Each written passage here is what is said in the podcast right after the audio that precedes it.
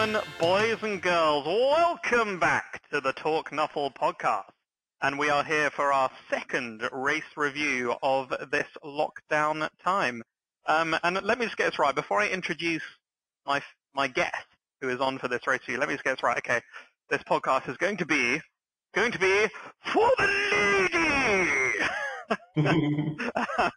on this podcast, I've got uh, Mark Kamish Hampson to talk about Bretonnians. Hello, Mark. How are you? Hi, Tom. How are you doing? Thanks for having me on. That's good. Are you uh, are you suitably inspired by uh, by that? Um, my loins are uh, on fire right now. I yeah, all for the lady. Everything for the lady. Exactly. You've always got to be pure of heart and inspired by the Fey Enchantress and ready to do battle in her will. Is that correct? Always, always, and step on the peasants in the in the meantime. Absolutely. more. I mean, this. I mean, Bretonnians is an interesting second race review for the Talk Nuffle podcast because Bretonnians is not a traditional Blood Bowl race. I would say, Mark. I mean, I don't know if you agree. I mean, it's obviously of the original was it 25, 6, 7 if you include Simian races uh, as, as we go through them. Um, Bretonnians is not one of the arty-farty old school Blood Bowl races. It is an old school uh, Warhammer race, certainly from the old world, but it's not one that's traditionally, you know, uh, been exposed to Blood Bowl, is it? No, so they kind of, um, I guess when they stopped making Blood Bowl or they kind of put it out to pasture, they uh, never had a Bretonnian roster. But I think it's a decent addition, and we'll talk about why. But um, the actual reason it exists was, well, as you as, as, you know, is it kind of got added in Blood Bowl two. Um, you've got some details as to why, but it was an, an addition to that game. And since that, it's kind of slowly become almost a kind of usable roster for from everything from leagues to, to, to tournaments. So it might not be Games Workshop official, and a little you know, quote marks around that, but it's definitely a uh, NAF official team, uh, which has changed a little bit over the last few years, actually. So yeah, good fun team to use as well. Yeah. We'll get into it. Yeah, we absolutely will. I mean, um, yeah, I mean that's one of the interesting things. I mean, one of the first things people say when I, because I went and had a little, it's this is a little bit harder than the original race review we did, the Dark Elves, because I think all of the race reviews we're going to do after this one are going to have had a GW endorsed Spike magazine for them. And mm. the Spike magazines are phenomenal. They're like they they've really bothered to go and look through the old lore, look at what the old fuddy duddies like, but also look at what new people might want. Bring that race into the into the Blood Bowl universe and make it relevant. So like the Dark Elf Spike was great. Like actually actually looking through it for the podcast made me realize how cool it was and how you know like how yeah. they really brought it up to date.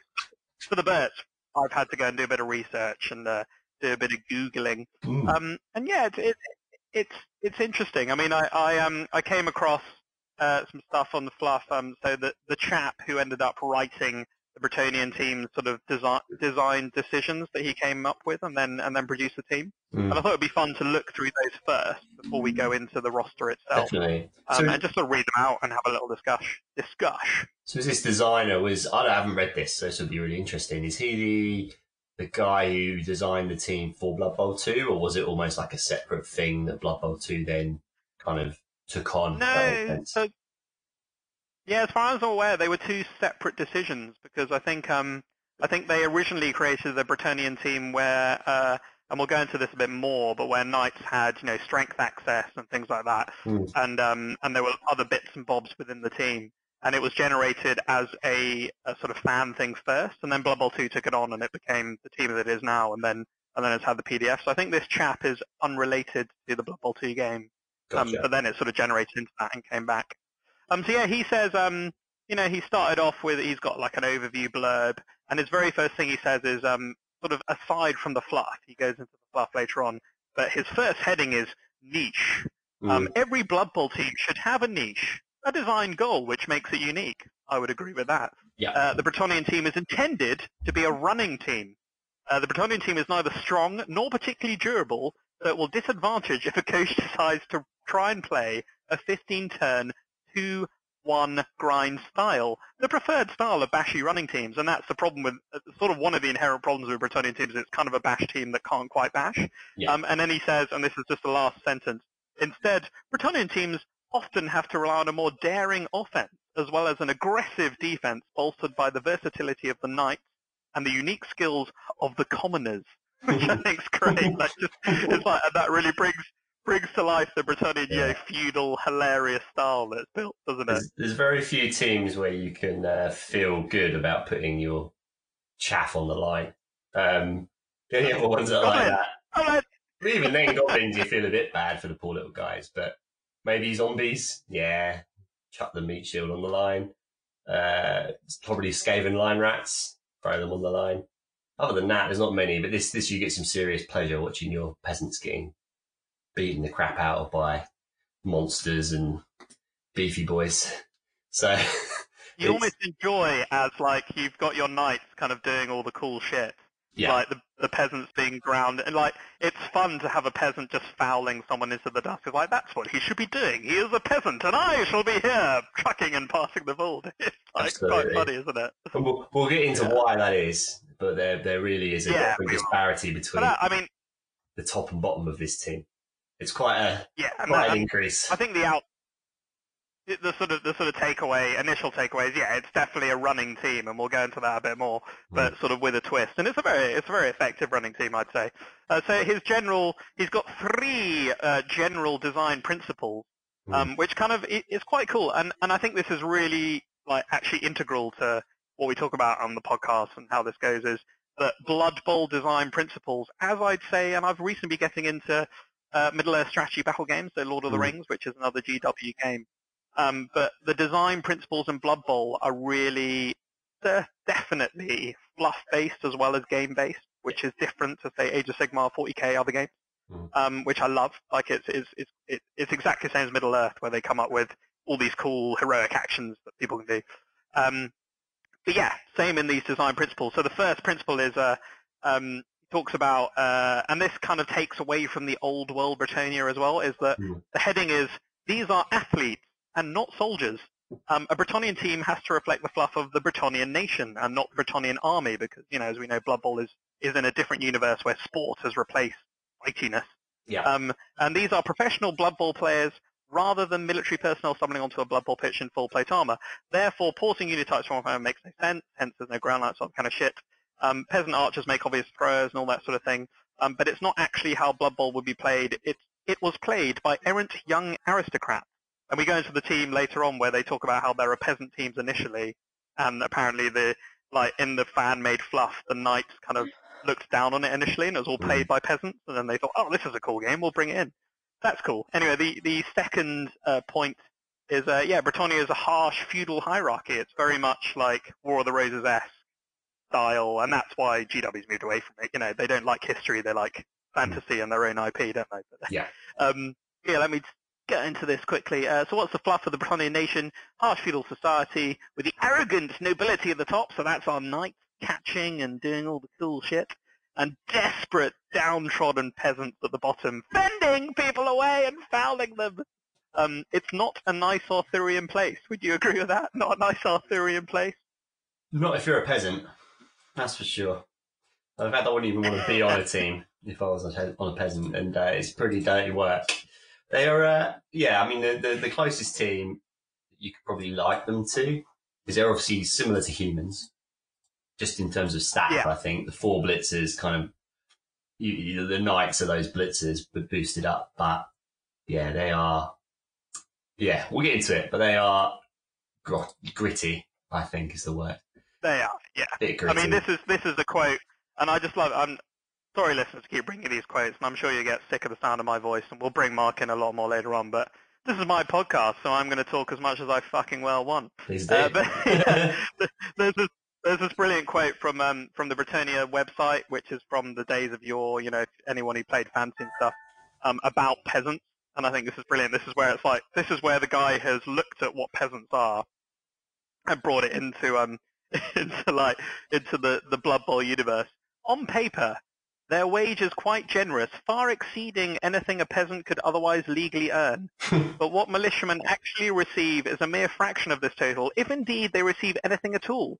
Every conceivable expense is deducted from their salary from their food and accommodation, due to each and every equipment loss and breakage. Some miserly lords even levy a charge for any funeral expenses incurred. And these are like the peasants fighting in the lord's army. And I, I would imagine it would be similar in a Bretonnian team. Like Yeah. the peasants would, yeah, come and play for our sports team and you'll get all these image rights and get it, but we're going to fucking take all of that Yeah. because you're a peasant. Yeah, I mean, uh, Fluff and my team, we'll talk about the uh, Pamplemooses in a bit, but yeah, Fluff and my team is that the Lord had a, uh, a honey monopoly and he was um, in Parravon and he's, and his knights, you know, he's got his buddies that he plays Blood Bowl with for a bit of fun. But uh, yeah, all of his peasants, he just gets them in off the bee, the beehives, you know, to play Blood Bowl. so their real job is making honey. So they get off the pitch to do that, and then he comes and gets them for their games. So uh, that was always a funny story for them because they look like honeymen. They I look like they look like they had the silly hats on. They're the Grebo miniatures. So, Yeah. uh, you can and there's so many things you could play around with it. You know, like you can do it with a human team, but with this, you can just make up some silly stories about some knightly lord who's been barrassed or something, and he's now playing Blood Bowl instead of you know jousting, which, in my opinion, I don't know if it's in this guy's uh, kind of design notes, but like I've always thought jousting would be the premier sport in Bretonnia, even with Blood Bowl about, and Blood Bowl would be always like, Yeah, a, like you- a close second. I quite enjoy that. I kind of feel like that would be the case. I mean, the, the fluff talks about like some chap searching for the Grail discovers that there's some.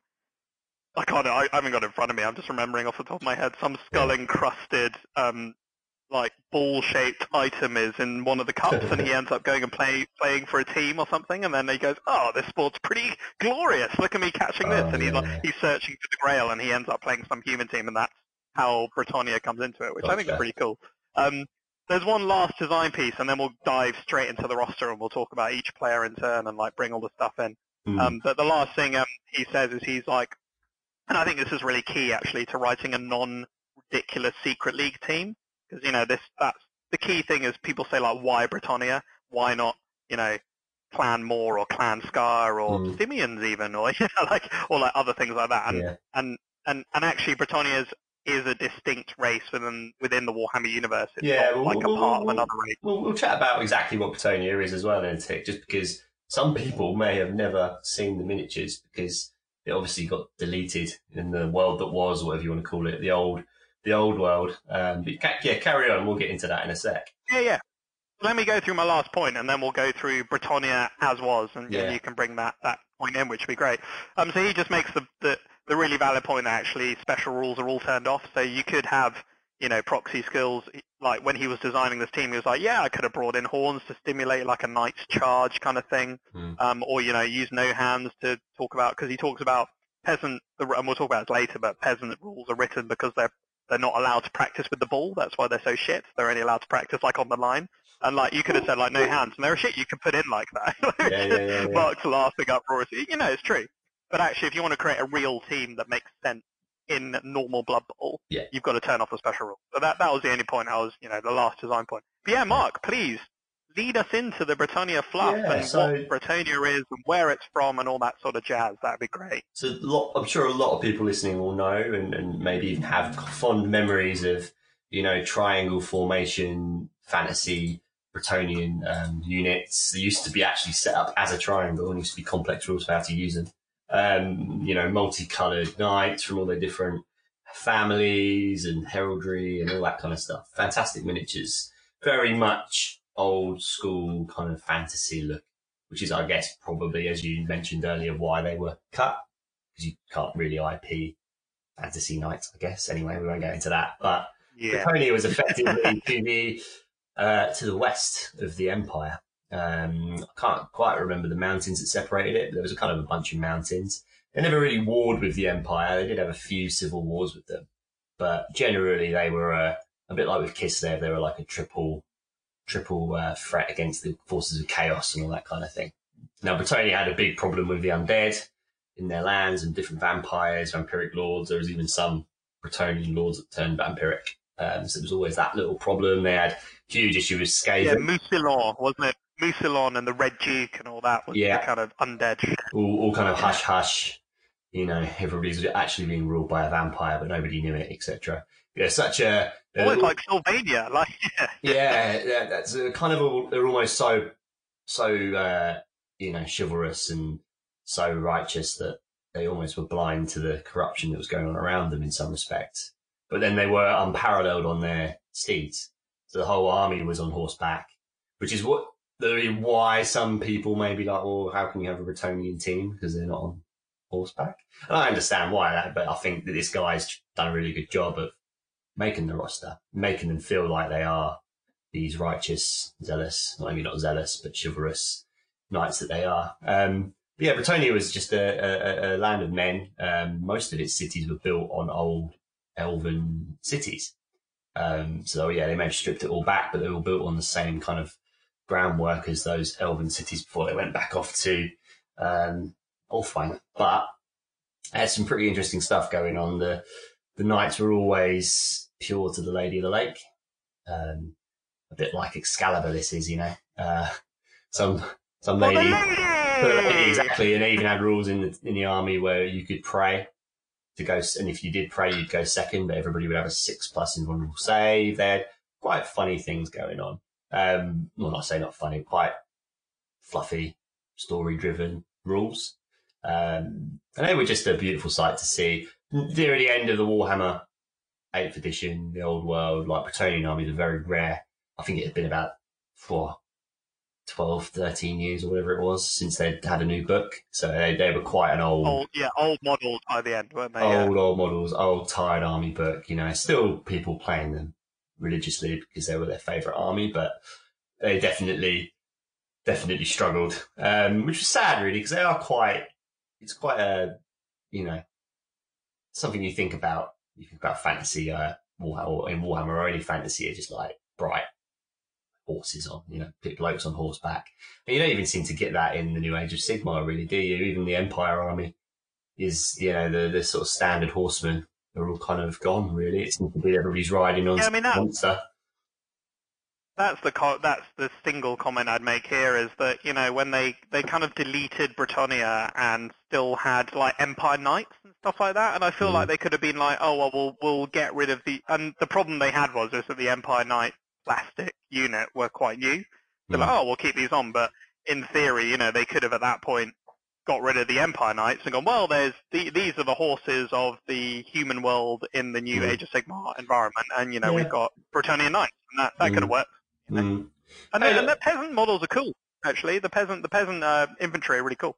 But I think the models really stood the test of time, actually, considering how old they were. They weren't quite as old as the Empire Knights; they were really old, but they brought out the Griff Griff Knights, Griff Griffin Knights, uh, nearer to the end of the eighth edition. Um, but that's when everything seemed to just start be like riding different monsters or or sea dragons, whatever the hell they are releasing now. But that's basically Bretonnia. It was just a a kind of very fantastical place. Um, as as you said, very feudal. They had massive battles with you know the the, the vampires and the Skaven quite consistently. Uh, but then they were also they shared a border with Athel Loren, which is when we get to the star players, you'll see there's a little bit of a connection between the two teams. Because in the end, spoilers, yeah. the Lady of the Lake was an elf, as we would expect it, or, or assumed she might have been, um, which came out in the end times. But uh, yeah, and then yeah, they had Athel Loren there and Tilea Estalia, but it doesn't really go into those details. But I can imagine if Blood Bowl was played there, as I said, jousting would probably be their main thing, but I can imagine they would uh, dabble in a bit of Blood Bowl every now and then. But yeah, that's a kind of overview of what what Bretonnia is really, or was. Yeah, and and I don't, and I think the argument that people make that because one of the key arguments people say about Bretonnia shouldn't be allowed and all that kind of thing is that Blood Bowl universe is different, and it is different, but it's very much based on the old world. Like it's different but mm. based. So so like, I, I have absolutely no problem with them going. You know what, Bretonnia's not got a not got a team, and they should have a team because it actually, if you were to like, no one's really done lo- like the extent of. There's a few novels about Blood Bowl, and it's actually a thing I've wanted to dabble in. I've written a few short stories for the Bulletin and stuff, but mm. in terms of actual literature about Blood Bowl, there's not really lots of it. But if someone was to write a map and like do Blood Bowl, there's a fucking gap where Bretonnia is. It exists. Like it's there. So, you, yeah. and people say, oh, you can have human teams. You could. You could yeah. use the human rules. I was and going to would work. say you could go that way, couldn't you? You, you go two ways. Yeah, you either try work. and create, try and fill a hole, uh, or you try, or you just go, oh, well, there's human teams. They can just play it. They're just anywhere. You could have them from Parravon or whatever. Yeah, blitzers, Yeah. blitzers are knights and linemen are fucking, you know, catchers are whatever. Like you could you could make it work. It's it's a thing that could work. But but I like that someone's bothered to go and do the team. And I think Mm. now, Mark, we should dive into the team rules, have a look at the stats and you know how they fit in. I think that'd be a good way to go. Let's do it. So, first up, and uh, listeners, uh, last time we used the Spike Mag, which I'll always do in these because I like to stick to the GW rules because I think the up-to-date stuff is cool and what they're doing is really, really good. But uh, we're going to use the FUMBBL roster as like a um, as like a starter for ten essentially. Um, and I've got the uh, the chap who wrote the rules as kind of backup notes. We'll have a look through that and we'll discuss it. So first of all, the peasants who are effectively shitter linemen. I mean, the way uh, the way the guy who writes the rules describes them as, he goes up, the linemen of the team, so they're still linemen, they're just Yeah. shitter linemen, are um are a peasant levy from Bretonnia's many all peasant clubs. Because in the fluff there was originally only peasants playing this game around Bretonnia, and the knights were like, "This is shit." And they were like, "Oh, this is great. We're going to take the limelight." So originally Bretonnia had all peasant teams, and I've seen people do this, and it's not good. We'll say that it's not good. Uh, they're they're No. trained athletes, bracket in the broadest sense of the word. Um, their equipment is shoddy, and they're neither allowed to train with their higher ups, so they don't train with the knights or the yeomen, um, nor with the bull.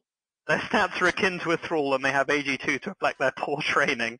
Um, but they compensate that with Fend to show that while they may not be good at avoiding a beating, they're quite experienced at limping away from one, which I think is great. I think that's, that, that epitomises it. So the, so the, the stats for a peasant is movement 6, same as a, a human lineman. Strength 3, same as human lineman. Their agility 2, so they're a bit shitter with the ball. Mhm. They're armor 7, so they're definitely weaker. So on the line where they're going to be taking a lot of hits, it's important. Uh, but they do have fend, which is bloody annoying. Uh, they've Mhm. got uh, normal uh, general access, um, and they cost 40k, so they are cheaper than a human lineman. Um, I would say that's a compensation, so they so they, they lose 10k, drop an agility, drop an armor value, but they gain fend. So Mhm. for me, not as good at that bash style in terms of actually standing up to the punches, but that fend in a mass environment is bloody annoying, isn't it, Mark? Yeah, it's, it's it's it's very frustrating to play against. Actually, I've a bit more experience playing against it, but definitely when you're using it, you can use it to your advantage. Um, but I tend to find it's like a cheap man's. Well, it's a cheap man's uh, uh, agility three. It's kind of what I think it's supposed to be used for because if somebody doesn't, you know, if somebody you want to try and dodge away, you need a four plus. But because of the fend, you may be forced that you you know you're not following up now, so you can now move freely. So, but decent opponents will re- recognize that because they don't want you to just be able to dodge away or move away freely. So they'll actually push you into other players' tackle zones if they can. And a lot of decent players up against Fend will do that because at the moment these guys are tied down, they will not dodge away. And unfortunately, with the way the Bretonnian team is, you do need peasants to plug the holes, uh, make the screens. So, yeah, Fend's good, but if you've got a decent opponent who knows how to deal with it, you might be in trouble. That's what I've tend to found over the Yeah. years. I mean, that- yeah, I mean, I mean, interestingly, one of the things about Fend is that Fend in isolation is only really good on like a really good player. So Mm. you know, Griff's got Fend, which is fucking great because he's a like on a ball carrier. Actually, it's really good because you can stop people from following up with frenzies. You can, you Mhm. know, just like just really keep people away from you. Um, but on just like a normal lineman, like it's not common that you take Fend. Like Norse linemen No. take Fend. That's cool. Mm. But mass fend is can be really good because Mm. you can really force people down a particular route that you want to force them down. So, so that actually, in a weird kind of way, the more linemen you can get on the pitch, the better. But also because of that armor seven, they just get removed. So you you've got to kind of like balance Yeah. it up, haven't you? Totally. I mean, we'll get into how how you build this team in a tick, but yeah, you, you definitely need at least seven or eight of them to start anyway. Yeah. So Yeah, yeah, I'd, I'd agree with that. yeah, we'll into that. we'll get into it, but yeah, mass fend. If you know how to use it, I mean, I normally would put it on the front of the cage or in front of the front of the screen, just next to the ball carriers, because it can also make a difference where suddenly, you know, you've got to do a go for it to touch the ball carrier or something like that. Um, because of the fend, and it just causes little issues and little like sometimes even. And I've been playing them for years now. Sometimes even the fend makes me go, "Oh, I didn't know that could happen," just because it's you can't quite think about all the situations that might happen. Um, it's, Yeah. yeah. weird things happen sometimes, and not even you can expect. But sometimes it works for you. But of course, Armor Seven, they're just like Skaven land rat, uh, Skaven line rats. Sometimes the three on the line. They're line. will just- deliciously expendable. Deliciously yeah, expendable. they are. And then when you when you, You really, you're not afraid to throw those guys into a fucking foul, are you? You're like, oh, well, I'm just going to foul you and it's going to be really annoying. totally true, totally true. But with peasants, normally your players down, so the idea of fouling Yeah. stuff is really bad. So there's been very few games with Brecht where I've been players up. The, the the peasants just die. If you're defending, you put three on the Oh. line, and if one of, if all one of them survives, it's a miracle because they're just so poor. Um, and then then three Well, this is good. stuck there Maybe we're going to have game. a. Maybe we're going to have a bit of a debate later on then, because I kind of disagree. I think fouling's a strong tactic, but we'll go into that later when we talk about the tactics. Um, I think we'll move now. So, I mean, to, to sum up on the linemen, um, they're similar to human linemen, die more, but Mhm. they control space, which is key in Blood Bowl. The Fend really controls space, Yep. and that actually brings you into the next positional.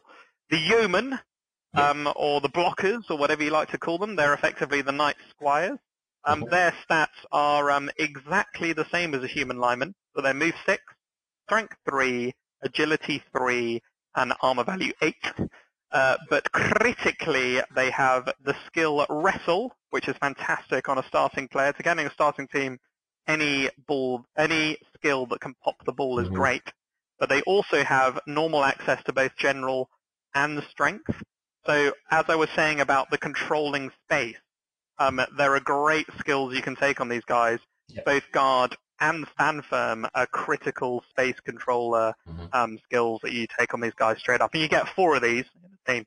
hmm And also, really importantly, you can get first skill up if you really want like a real ball sacker. You can get tackle as well, Yeah. which is fantastic. So they can take general as well. Yeah. Yeah, so Yeah. tackle, wrestle, they're great. I mean, so you can only have four of these though. So you can have obviously 0 to 16 of the peasants, the linemen. You can only have four of these and they're 70k. Um, pretty pricey. So effectively it's 50k for a normal lineman in the human team. So it's 20k for the skill, right?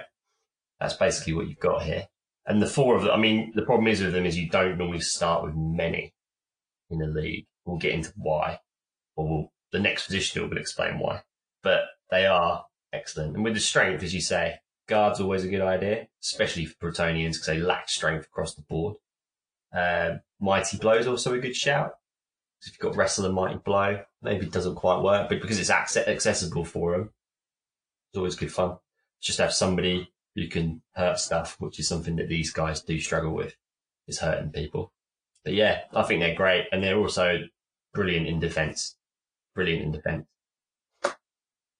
Yeah, I mean one of one of the problems I have with them is um is the wrestle is both great and annoying because they Mm. kind of become hybrid players in that they can both stack, but they Mm. but but you also want them to have that guard and stand firm and to control the space. So it's Mhm. like so the fact you can get four of them means that if if you're really good and you use them correctly, you probably and we'll go into this a bit more later, but you can probably build them slightly differently and have ones that do different things Mm. but in a way, if you're a new, I think, and you know, that's our key takeaway here is that Bretonnians certainly aren't a new player team. If you want to play with humans and, Mm. and, and you're a relatively new player, take humans because they're, they're more they're easier to understand, like what the roles are.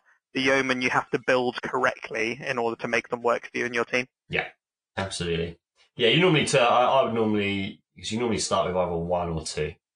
You probably want to turn one of them Yeah. into a killer, someone who can sack the ball, cause damage, and another one who becomes like a utility piece who can guard up, might uh, stand firm as well, maybe even, just to kind of get in there and cause problems and help help the knights out as well. Because sometimes having that guard is essential for things like Dauntless. Um, because yeah, sometimes you're in a really sticky situation and they can really get out of it. The knights, which not not many players can. Yeah, the Yeomen are good. They're really good. Uh, good, good. Just having Yeah, wrestle on them makes a big difference. Makes them quite a lot of difference to just a normal lineman as well. So We like them. As we know, Mark, you you fucking love Dauntless, right? It brings us uh, deliciously Uh. onto our next player. You are a big fan of the Dauntless roles. It's absolutely um, not. and yeah, the Knights. Yes. the Knights, they're, they're cool. I mean, I mean that's one of the things we said a lot on the last uh, race review of the Dark Elves of things that are cool. The Knights are fucking cool. They're they're human blitzers, so they're moves. You get four of these again, so four yeomen, four knights, and then you and then your peasants. Uh, they move seven, strength three, agility three, and then on value eight. So they're the same as um as your human blitzers. They got block, block like the human blitzers, and then their additional skills are dauntless hmm and catch hmm because they love that, you know, really cool, flowery, over-the-top Blood Bowl of I'm going to be the fucking hero and I'm going to catch the ball and score this touchdown. So I think that's a really cool fluff piece. Yeah. Uh, crucially, their skill access for normal is gap, so general agility passing, but they do lose the strength that the human blitzers have, which is pretty key to the to the Bretonnian team. They originally did have strength on the blitzers, and they thought it was too AP. They took it away. Um, but yeah, they get that on a double, and that is quite a key double take on Knights, actually, as we'll go into later. But yeah, the Knights.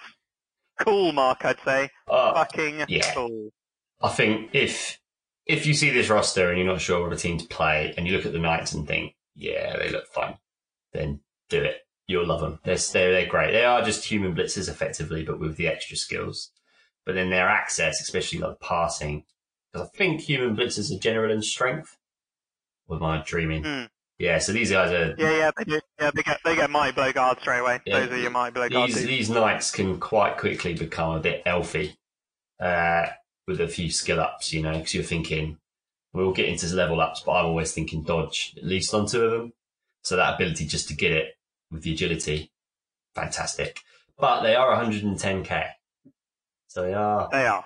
20k more than You pay for it. Yeah, But you but you get what you pay for. I mean, these are these are the je ne sais quoi, the knights, the guys who do it fucking all. I mean, these are the guys you want. They're Yeah. like, pay for me. I'm going to come here and play Blood Bowl for you. And and they've got for me, they've got just enough to pull that off. It's like you Yeah. know, I, I I think they're cool. It's it's one of those things, you know. And if you get an agility four or a strength four knight, they become redonkulous. Oh, for sure. Like, for sure. You're a skill up away from them being a amuse balls. And they're good enough. They, they're, they're cool enough to work. yeah. So in terms of their skills, I mean, block is obviously brilliant. Catch is odd one is an odd one because it, it it kind of the running team things right, but all they're really going to be doing is handoffs. You probably can't even count on two hands how many passes I've actually done with a Brett's team, the Tonian team. but there's a lot of handoffs. There's a lot of trade offs between knights, a lot of trade offs between the yeomen and the knights. Um, so the catch re-roll is huge just to keep the ball moving, you know, because you can swing it real quick because they are fast. Um, so that catch isn't necessarily used for the long passing. It's more used for the little quick dodge out to hand off when you get, get into a sticky situation. And as you said, the catch is just quite cinematic of these pompous knights on the pitch doing their thing, you know. Yeah. And then Dauntless And exactly the same. Carry on. I was going to say on on like um, Games Workshop teams. Like I feel like if Games Workshop released this team for for like Mhm. you know just up front, there'd be like a yeoman or there'd be somebody just with the random pass skill stuck Yeah. in there so they can get leader Yeah. or something. And like the way this team's written is like, no, fuck that. The knights Mm. do the passing, the knights do the catching. Nobody else is having any of this shit. Like that's that's how Yeah. the team's written, which I think is brilliant. It's great. And it's how they play as well. So it kind of works, you know. That's how it is. The guy who's made this team has made it work because if the peasant's got the ball, something's gone very wrong. you, should, you, should not be, and it's right. You should be touching the ball. Um, sometimes you have to do certain things, but everybody does in Blood Bowl sometimes. But the yeomen get to see it sometimes, you know. Whereas the knights, they should be retrieving the ball. They should be handing it off to their their their, their mates, and that should be it. They should be doing all the killing, punching. They're just they they're, they're like um, what's the team I like them more to all the time? They're a bit like Vamps without Bloodlust. They've got these, you know, normally you can have six Vamps, but you have four, five Vamps, you know, these superstars, and then you've just got fodder around you. Whereas in this case, you've got four the four knights, maybe not as good as a vampire, but you have worse chaff. You've got peasants and stuff. They play in the same way. So if you're into Vamps but you want to try out a team that's a bit more, A bit more reliable, reliable, doesn't kill itself, you might enjoy Brett's. And I've always said it to Phil as well. Um, Phil's a really good vampire player. I've said to him a few times, you know, try out the Brett's. I think you'll like him. I think he might even be um, soon. But yeah, Dauntless. Well, apparently one of the- one of the mooted um, like decisions was, you know, they could have done something like actually make the yeoman agility two as well and bump the knights up to agility four or something like that, like that sort of thing, where literally nobody else can handle the ball, Yeah. but the knights are good enough that it works, and, and those sorts of things. But yeah. again, the point in the in the building of this team is it, it, it's come out as a relatively solid tier two team. It's not tier Mm. one, I don't No. think, but it's it's a good team. Like it w- it definitely works. Like as he's done it, and it's and it's come out well, and it doesn't steal the limelight, but it's it's good enough to compete with with Mm. the the good teams, but not the great teams. Because I would say off the bat, I reckon TV 1000, those knights, if you call them a blitzer, effectively they are. Um, those knights are probably the best blitzers in the game to start. But then you've probably got the worst Hmm. linemen. So the, the disparity in the team, other than stunty linemen, but even then I'm not so sure. Driver out, does stunty and dodge and what them idiots have. The disparity in the team, the curve from the top to bottom is quite severe. So if you find yourself losing Yeah. peasants, you've still got a chance. If you find yourself losing knights, good luck. You're doomed. And then- how that works. Yeah, and then the final thing before we move on to the stars is their re-rolls of 70k, which is pretty standard for for the kind of newer teams. It's like people are not quite sure what to give them. And again, I said this in the Dark Elf one. Dark Elves have got 50k re-rolls. I'm just not. I I, I don't quite get it. Like I don't Mm. really understand. I think it's like a, I see why it's there to try and balance the game, but I don't think the way it's currently applied does balance the game. Like it, Mm. I just I've seen Bretonnian teams. I'm like, if they were 50k, that you know, it could make them it could make them compete a bit like, and and that's what I said to Phil, and I'd be interested to see your thoughts on it. But I don't feel like Blood Bowl currently is written as a game that's in any way designed to be balanced. I feel like it's deliberately written to be like, yeah, fuck it. If you want to win the game, go and take your Wood Elves, go and take your fucking Gaven, go and take your elf teams, Dark Elves, who are going to fucking win the game because these guys are good at the game. Um, if you want to have fun and you don't really care if you lose or not, go and take stunties because they're shit and Mm. they're designed to lose the game, but they'll have a lot of fun and they'll chainsaw people's heads off and foul people, you know. And I think, and, and in a way, it's just not designed to be balanced in that way. So the reroll thing still, I still struggle with. Like I don't think it Mm. overall. But anyway, yeah. No, you're right. I think even in the even in the new 2016 edition, you know, it even says not all teams are made equal. It, it, it says it right off the bat. I think it's one of the first things it says. Um, it's the basic. It's like choosing a game, right? Uh, I think that's why they call with all the snotlings very hard mode or whatever it was because it kind of is. It's like when you turn on a game and you want to play Doom three or whatever, Doom four in non nightmare level or easy level. It's it's kind of like that, and that's what they've tried to make with this game. I would, wouldn't say any team's particularly easy because there's always problems that can come up, but I'd, I'd put Brett's just, just like kind of maybe average, average hard. they're not, they're not, they're not easy, but they're average. You're gonna, you're gonna have some good, some good times and you're also gonna have some bad times, but you know, it's not to be really, really difficult. Before we go on though, we should chat Dauntless. So what is your, so Dauntless is on the Knights. What's your take on Yeah. Dauntless for the Knights? How would you use it? Do you use it all the Well, time? I don't use it all the time, but I think it brings something to a team that it doesn't have. I think it's useful, but it's not reliable, which is a problem because the Bretonnians are going to want to bash at some point. Like the way Mm. I would build my Bretonnians is that I'd actually want to try and they're they're kind of like a hybrid human team in that they want to try and run away from your orcs and your chaos and your Mm. really super bash team. But Dauntless brings them something that because they don't have an ogre, they might need Yeah. because they might need to try and punch big dudes. Mhm. So I think they do need it, but I think if you're starting to rely on it, you're in a shit place. Basically. Yeah. Like, no, if, exactly. you're- if you're if in your one move of that turn you're like, cool, so I really need this dauntless block to work, you're a bit fucked. But it's there, so you can use it. Like you don't have to rely on your uphill block. Mm. You do have the option to use it, and I think that the team need that because Yeah. They don't have an ogre, and I think the human team need the ogre, and the ogre's got loner and shit like that. So you know, it's Mm. problem. Yeah. Um, there's there's you know there's things for both teams. I totally agree. And again, it's really cinematic, right? You can imagine this knight looking at all the, the broads and the ladies in the stands and being like, I'll get him, don't worry. And then knocking out an ogre, you know. Kind of can you can imagine him doing them doing it. But you're totally right. Dauntless should be almost I use it as like a last chance saloon. It's like a all right, we've got to get this guy off. Always trying to get at least enough assists in to make it a one dice, even if I fail. Um, but it's, it's one of those. It's one of those. If you can get it, I, I do, I do think it's needed. I think it's needed on Yeah. the team because they don't, because they, you know, they're going to get out bashed by people, and they need to. They they're effectively a shit bash team. Like, Yeah. but uh, like I say that with a tongue in cheek. You know, they they are still a running bash Mm. team, so it's kind of they do need something to do that with. Yeah.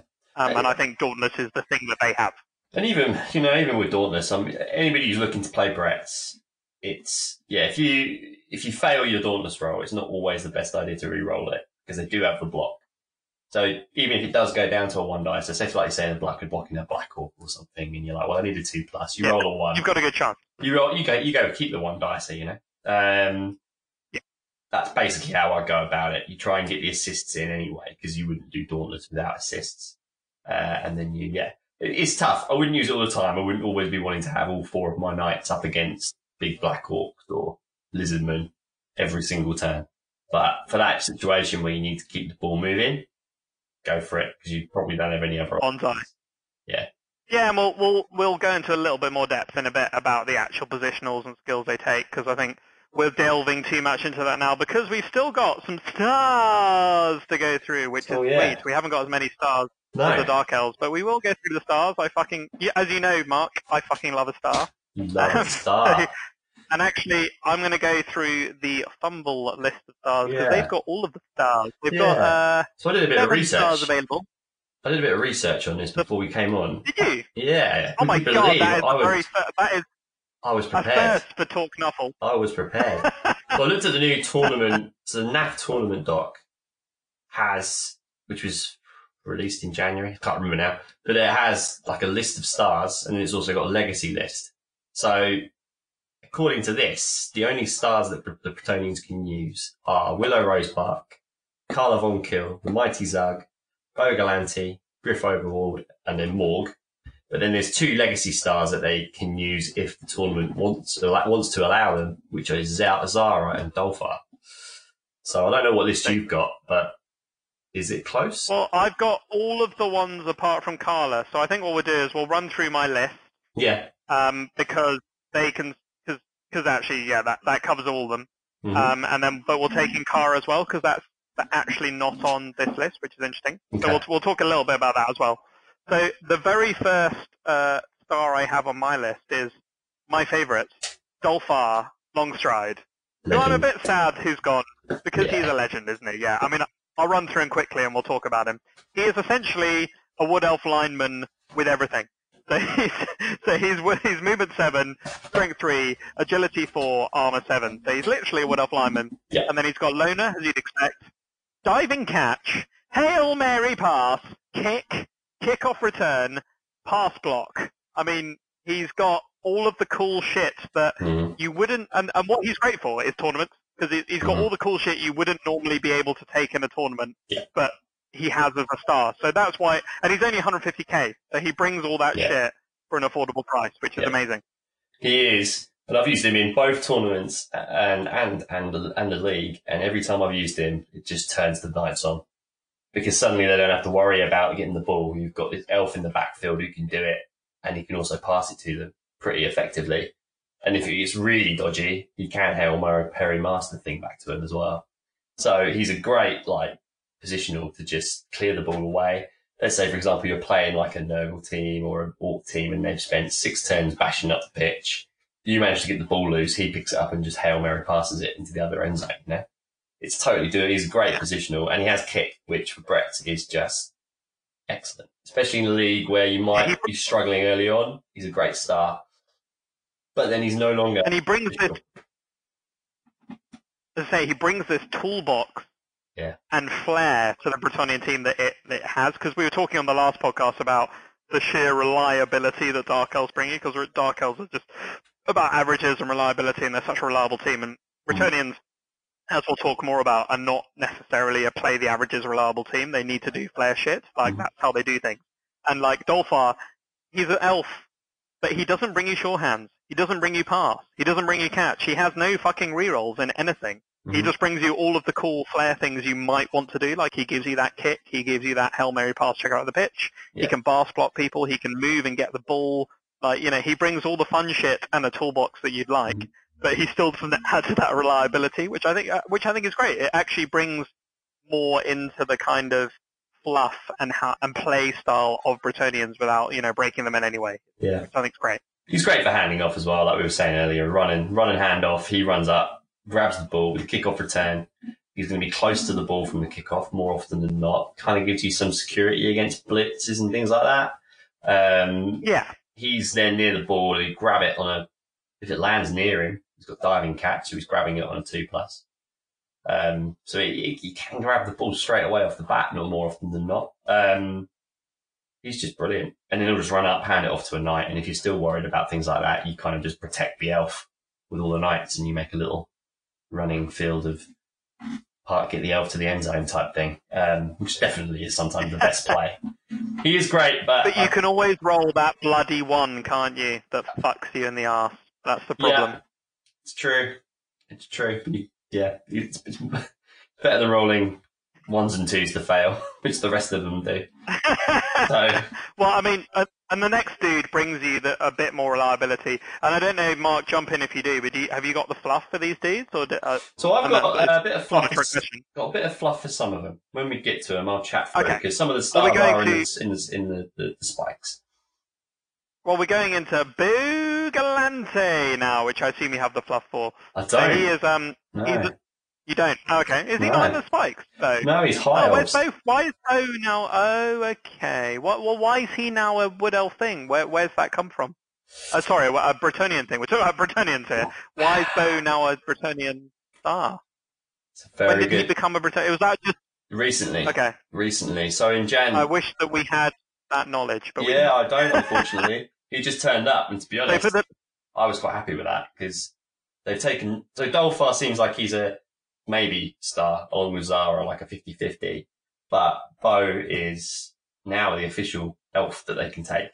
He's not a wood elf, so it doesn't really Yeah. make sense. But in the Death Zone yeah, 2, he's f- usable for high elves.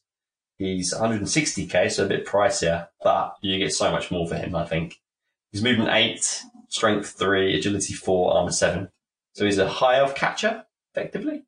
Um, he's got dodge, is. loner, sidestep, sprint, sure feet. So effectively you've got a movement 11 piece pretty reliably. He's awesome. He's, I think this season I took him in nearly all the knockout games because I was always TV down and he just made such a difference. In fact, I think he scored most of the touchdowns, I'm going to be honest with you. But he's just uh, completely different to, to, to Dolfar. It's a shame you can't have both anymore. Well, I say anymore. It depends on the tournament you're going to It depends on the league you're in. But yeah, Bo is definitely way, way better for offense, I think. Well, what I would say is that he's, yeah, he's um, he brings to the Bretonnians what we were saying before. He kind of lacks the rule of cool almost in a way that I have, in that he brings those, that reliability Yeah. and re-rolls in, which is good, really good. Like he can Mm. dodge, so you get that two plus dodging elf. Yeah. And he can sprint and sure feet, so he gets re-rolls and all that shit, and sidestep. So he's more reliable, but loses the toolbox. Yeah. So for me, yeah, he's got like I love Dolfar, and I'm sad that he's Mm. really gone because for me he was a really cool thing for the Bretonnian team. But obviously, you know, um, GW have now accepted Bretonnians, but never wrote the rules and never really had them as a, like a thing. So No. I, I can see, you know, why they wouldn't care. But for me, Bo, yeah, he's he's great, and he's he's really really good. Mm. But he lacks that rule of cool that I think Dolfar had in a kind of in a in a kind of way. That's what I would Yeah. say. You're right. The Brets are very quirky, so having quirky star players is is definitely a benefit to them. But then, really, when you look Yeah, at the I mean, list, there's say- not many quirky star players. But Dolfar's definitely one of the the, the funnest. Yeah, He's just and got I- skills you never see. You know, Yeah, exactly. And and uh, things that you think you wouldn't think you'd take, but for 150k you fucking would. Like you get them in your team, and they don't cost skill slots because often as a Mm. Bert team they're off they're annoyingly often tier one, and we'll talk about this in tournaments, but they're now becoming more tier two. Yeah. But if you need those skill slots, he brings that shit. Yeah, Bo is. I mean, Bo broke me.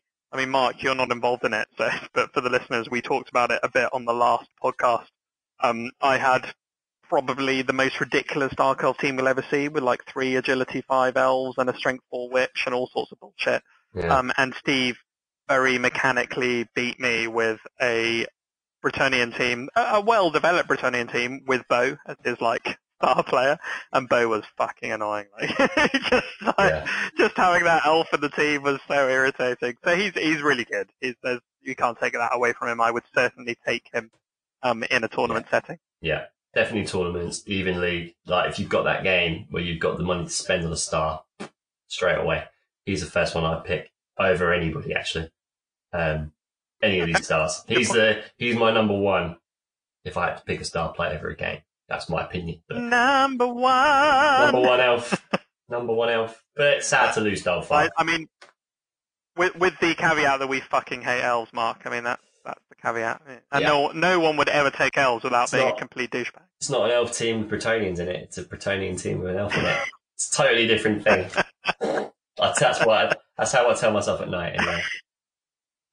the the next star player is one that it's a shame that we haven't got our very own Phil on to talk about because it's he's taken it to a tournament. He did High Elves last year.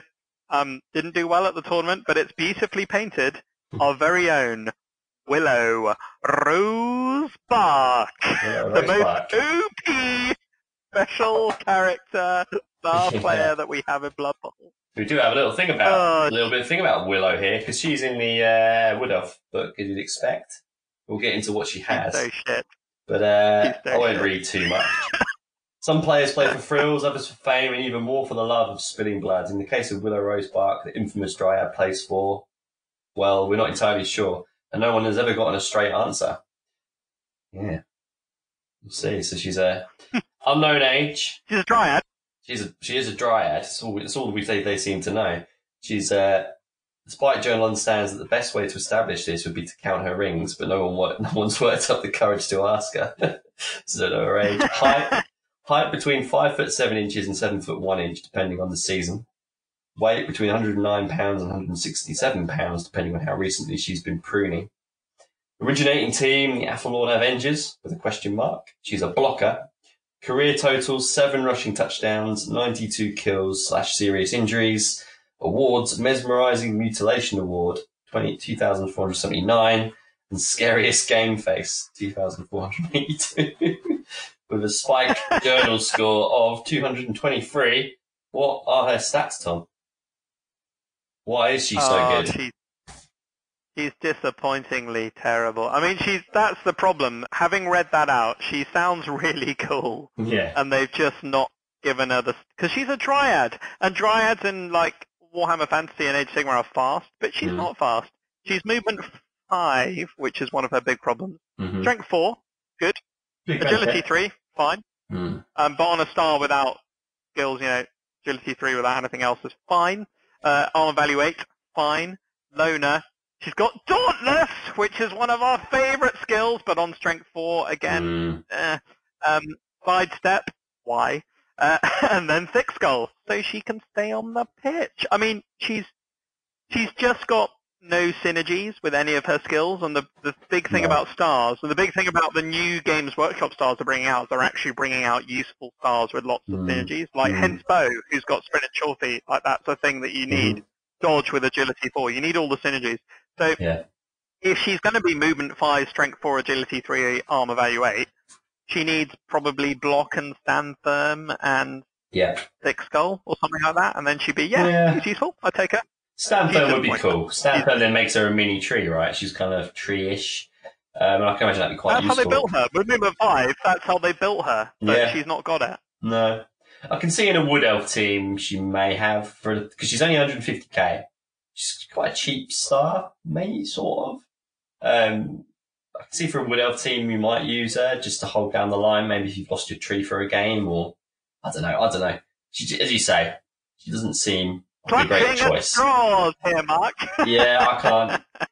I think I did use her once, uh, just to test her out. And it was okay having that strength four, but I can like there's so many teams out there that would just take her apart. Um, the sidestep can be annoying actually. Can be She's not got an offensive or a defensive skill that goes with that strength four. That's No. the problem. No, like nothing, nothing there goes with strength four at all.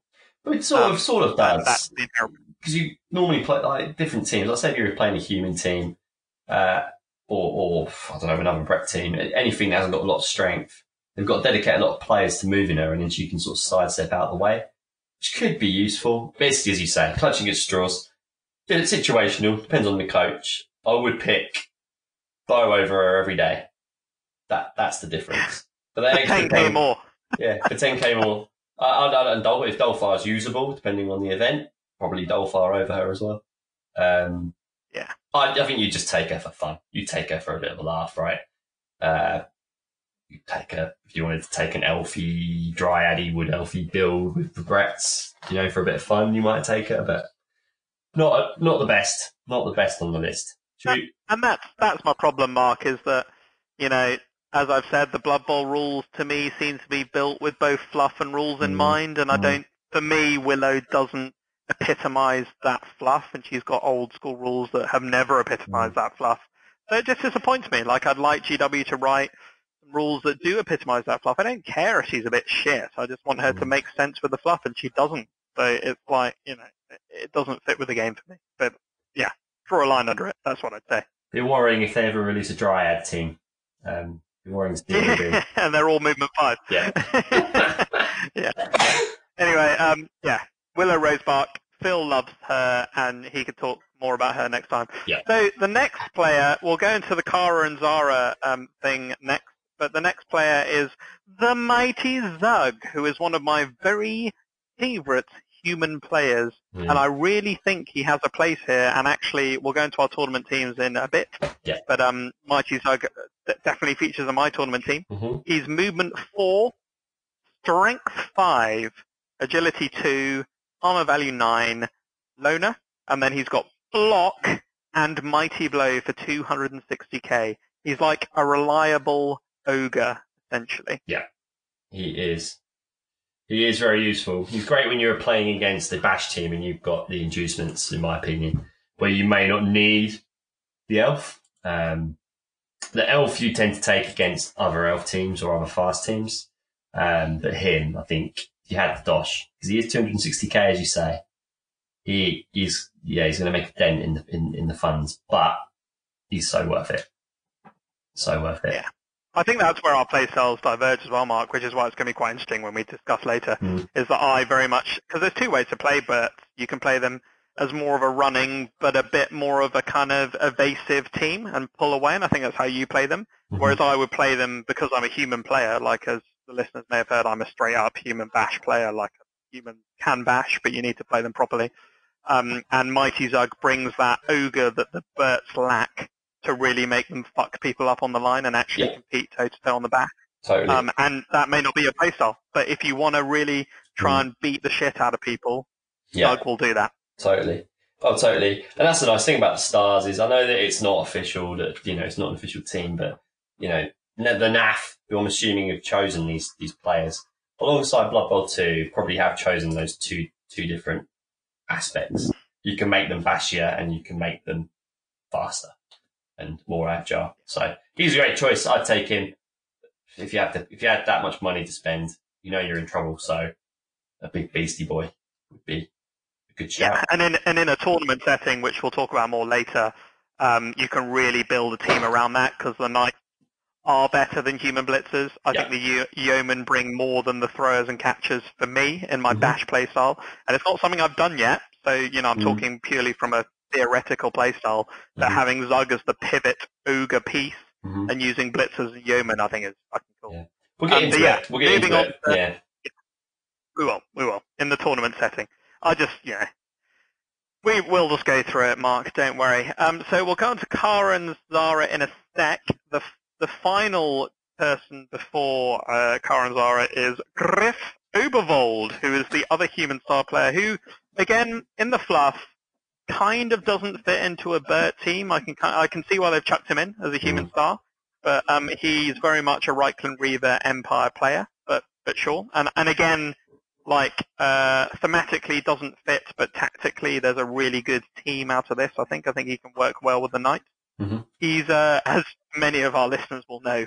Um, yeah, when you say someone does it all, Griff does it all for 320k, so expensive but not too expensive to use. But he's a, a human blitzer with a lot of stat ups. Move 7, strength 4, agility 4, armor value 8. So he's like a vampire on steroids, but a vampire Yeah. on crack essentially. He's a bit quicker, isn't he? Um, loner, as you'd expect. Block dodge, so he's got that gorgeous blodging, but on the strength 4, agility 4. Fend, as Yeah. we've said, is amazing on peasants. And Yeah. then sprint and sure feet, so he's effectively reliably movement 11. I mean, you know, Griff, great. Sickening. Yeah, He is. He's ridiculous, isn't he? He's ridiculous. I mean, he's he's a great player that you pay for. for sure. If you can take him and four knights, oof. yeah, tasty, tasty indeed. But that price tag, he is expensive. He is expensive. Yeah. But yeah, what else can you say about we'll him? talk- He's just a superstar, isn't he? I mean, if you're going to go for him in a I think, tournament, think we'll, you got to build it around him. yeah, I think we'll talk a bit more later, Mark, when we talk about tournament play, about how you might build Griffin, because Mm. I'm very much a star player, um, tournament player, as the listeners will know. Um, so we'll talk about Griff a bit later. But um, you probably, and I think you'd agree with this, Mark, you probably wouldn't take him other than that. You wouldn't really take him in a league build. I think if you got 320k, you would be like, yeah, I'll take Griff. Like, I think there's other shit you'd take, as really. I think I think so. Like, yeah, definitely. We'll talk. We'll go through league, but I think you'd probably go one of the other stars, and then maybe the Wandering Apothecary, because you're going to get crappy, you know, you. Things like that. There's lots of other options. You know, if you're thinking about taking Griff, then it's just for the lulls, basically, just for the laughs. Cool. So we've got Morg as well. Morg can be taken. Well, Right, yeah. yeah. Before we do the current star duet, let's just. I mean, we said this in the in the Dark Elf um, one, which Mm. you went on, Mark Morg 'n' Thorg. Again, Yeah. I'm repeating myself. When you say Griff does it all, Morg 'n' Thorg really, really, really does it all, but not in an agility context. But he still fucking does it all. Yeah. Move six, strength six, agility three, armor value ten, loner, block, mighty blow, thick skull. He's still got throw teammate, 430k. He's like an ogre who can really, you know, he'll he'll take your mum to the dances, give her a good time, take her home in a cab. You know, she'll get a kebab, and he'll, you know, he'll hmm. look after her, won't he? He'll look after her for sure. A little bit of a, He's- little bit of a spiel, a little bit of a spiel for more. We won't go through, but we'll give him your, his spike card because they're quite funny. So for all their bizarre magic and weird rites, the Chaos All Stars are very popular with the Blood Bowl watching public. Public. Originally, this popularity was due to them being possibly the earliest recorded Chaos aligned team to appear on the circuit. Indeed, the All Stars first showed up in 2402, several years before Lord Borak led the first great incursions of Chaos teams into soft southern competitions. In recent years, this continued success has been due, at least in part, to the success of their hulking ogre style blocker, Morg 'n' Thorg. So his age is unknown. He's seven foot eleven inches, so he's a big boy. He's three hundred and ninety pounds. Originating team with Chaos All Stars, position blocker and team captain. His career totals 48 passing touchdowns, 54 rushing touchdowns, 578 kills for serious injuries inflicted, which is pretty impressive. And then so many awards. I'm not even going to read them. Uh, most valuable player awards, 51 of them. Services to organ transplants medal. Anti-violence watchdog committee's worst tackle of the year. NFC player of the year, Chaos Cup winners medal. His spike score is 685. He's a beast. Uh, anyway, we won't go into his stats if you've already gone over it, but just thought I'd give everybody a little uh, a bit of background. I mean, I. I love Morg, as you know. I mean, one of my nicknames on the DBL for a while was Morg because I've enjoyed taking Morg in teams you can because I, I just I just find it fun to fit stars into teams. And Morg is a star that is good enough to build a team around. He's, he's Yeah. expensive. So- His, his downside is expensive. He's fucking great. Otherwise, like, what, Yeah. what's not to like? Yeah. He's so good. Anyway, right, Zara and Kara. So again, this this is a, a GW thing, which is one of the things we've discussed a bit on this podcast, where they've kind of released stars to replace the old ones. But yeah, some people have been able to take advantage of. The, I, I kind of, I, I Mm. kind of wish that they just released Zara the Slayer and changed her stats. Personally, like I, I- I don't see why they couldn't have done that. But anyway, yeah. Zara, who's the old school one that you would know and love, is move six, strength four, agility three, arm value eight. So she's a strength four human. She's she's, she's cool. I like her. She's loner, block and dodge, so blodging. Dauntless that we love. Jump up, which is fantastic. Stab and stake.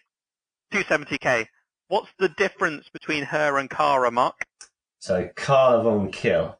Um, so she is movement six. She's strength four, agility three, armor eight. She's 220k. I don't know how much Zara is. Yeah, 50, 50k cheaper. So Wow. Yeah, definitely much more affordable. Much Yeah. more affordable. Uh, so she's obviously Amazons, Halflings, Humans, Norse, and Bretts, of course.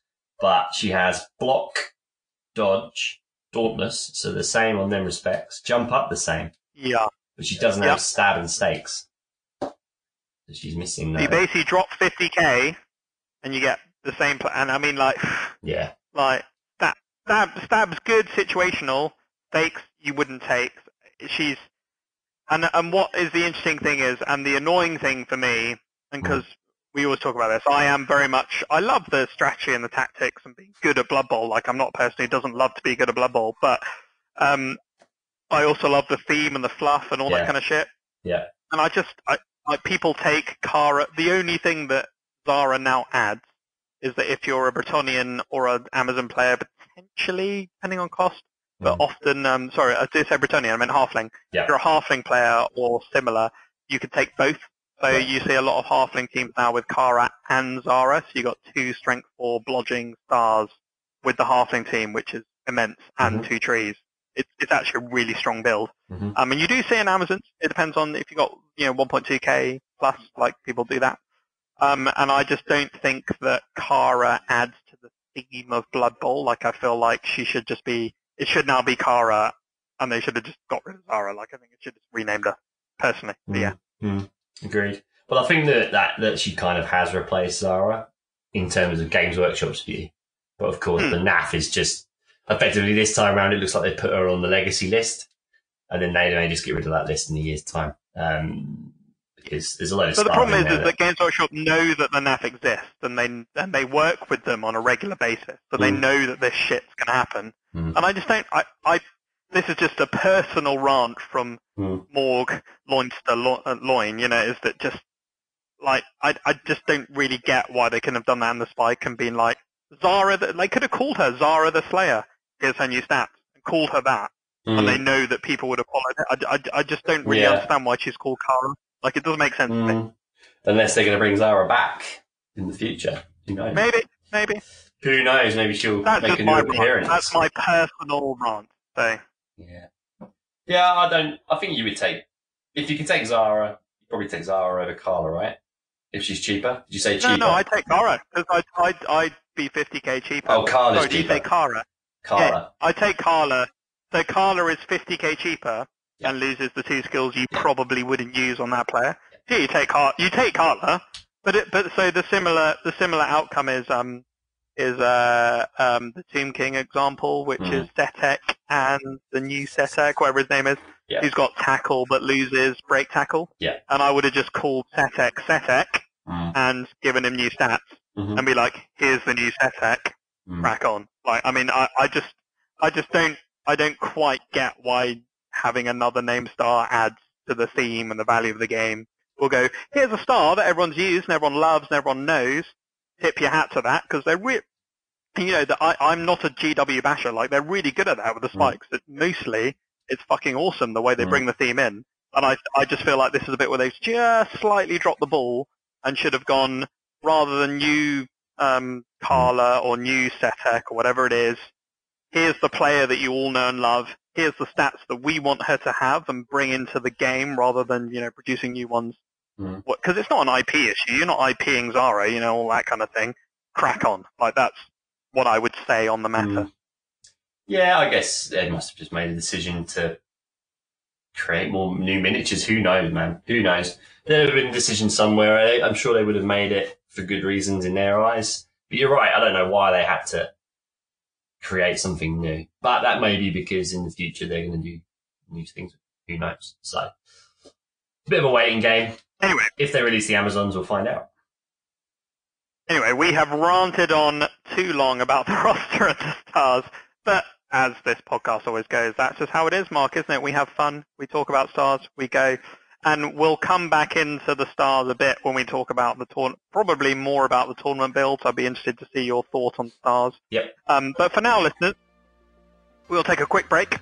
Mark and I, well, I will certainly recharge my glass. Mark will go and make another cup of tea Maybe. uh, and we will come and talk about uh, league builds for the Bretonnians. Love it. Let's do it.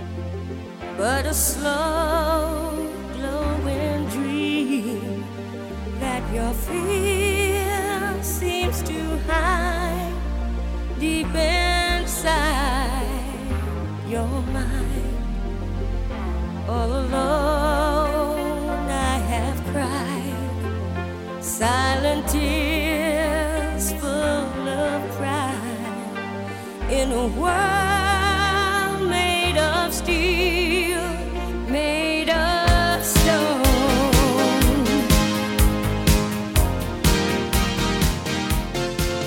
Ladies and gentlemen, boys and girls, welcome back to the Talk Nuffle podcast, where Mark and I are going to discuss Bretonnians in a league setting. And wait, Mark, wait, I have to do this in every segment before we go into it. Let me just get this right. For the lady! For the lady. Agree? Always for the lady. Always for the lady. Because that's, that's the thing about the Berts. If you're not for the lady and you're not willing to have a bit of theatricals to your play style, I would say that this is not the team for you. Go and fucking play humans, go and play dwarfs or something bore- like boring, you know, just there's no point. You've got to be for the lady and have the theatrics and the fun. you, you've got to embrace the thing or, or, or don't bother, basically. Has to be. Yeah. I would agree. So, league setups. Before we go into league builds and how you would develop your players, Mark, let's talk about your ideal 1 million TV starting build, Mark. And you've taken Bert's twice now because you're a fucking masochist, right? you've Love taken. Bert's twice in the TVL. Oh yeah, oh yeah. So I think quickly before we Love start, let's always start. Brett's, you know, you were talking about tiers earlier. In a tournament, they're a solid tier two, totally right. Maybe you could be tier one, but I think in a league setting when they start with no skills, yikes, it's pretty rough. it's, it's not, it's not like you're taking you or a team that's really poor. You know, it still has cool things it can do, but you've got to be very like aware that it's going to be tough. The first three or four games are going to be rough. You're not like a human team that's got the catch and the, the dodge and the, the you know block across the team, and you don't have a big ogre. You are just bare bones, and the knights are good, like we were just saying, but it's tough to start with. Yeah, it goes it goes back to that thing I'd say is that they're a flair team you've got to be willing to take risks with because the humans, you know, the humans are really really good early on, and you know people bash them, but Mm. but and they're diff- they're they're not as good as the orcs, and we'll we'll go into this in a future podcast. Mhm. But they've got the shorthand starting skill, they've got dodge starting skill, they've got catch, which the birds do do, but they've got catch starting skill and block. The birds have only got two of those really, really good starting skills, so the humans do it all. They do all the rerolls, they do the reliability shit, which is what they're good at early Mhm. on. The birds have only really got that block on the knights, catch that you might use. No passing that the humans have got as well, and no sure hands. So, you know, they've got good shit to start with, but they've not got the reliable shit. They've got the flair stuff, which Yeah. is cool.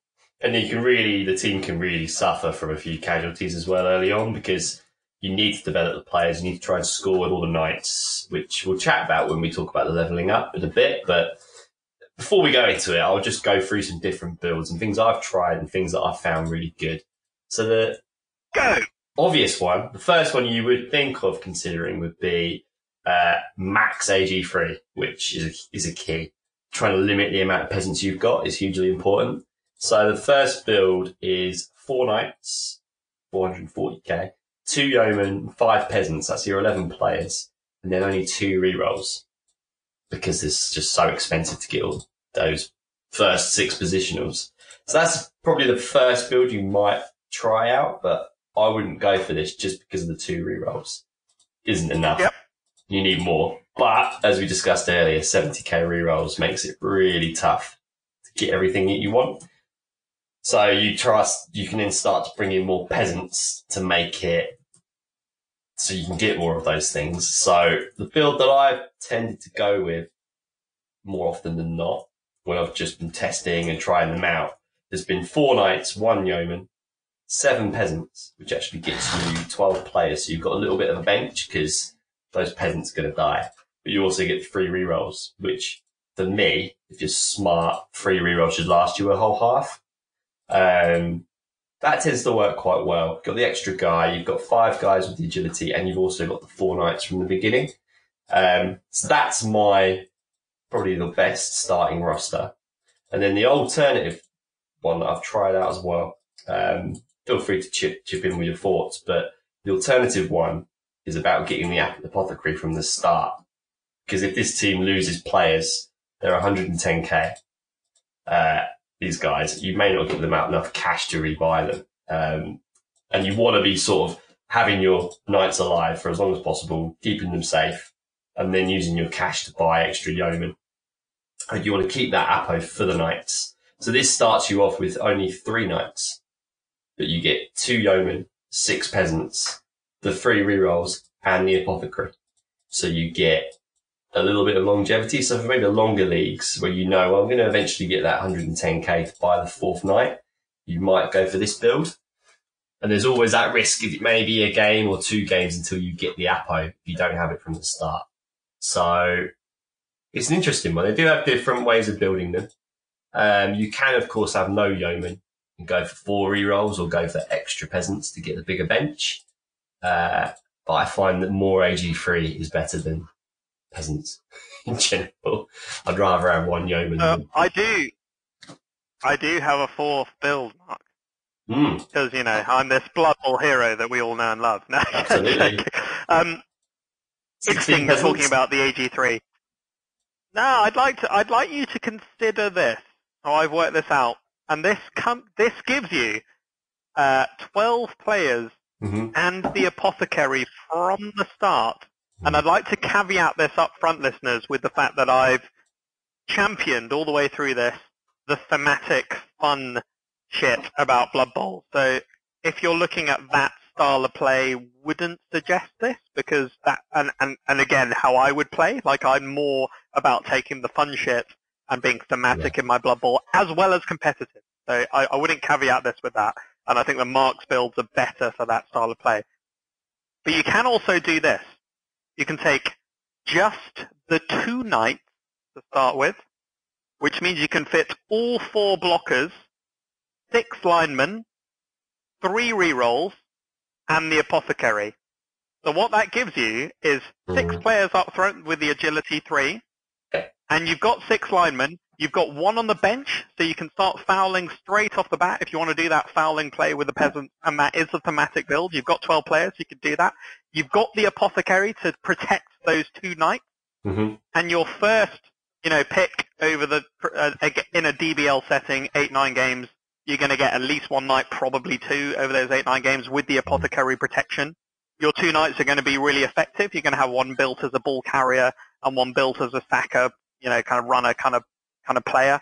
And those four blockers are going to be there. And I think, uh, and the builds you've suggested, Mark, if you actually think competitively, talking about that agility v3, all of your builds have got five. Mine, is- mine's got six. Mhm. Mine's got six agility three players who are still movement six in that human kind of setting. Um, and sadly, non-thematically, I think it's actually really effective. Like if you really think about it, those six players up front with agility three, the two knights, 12 players. Thoughts?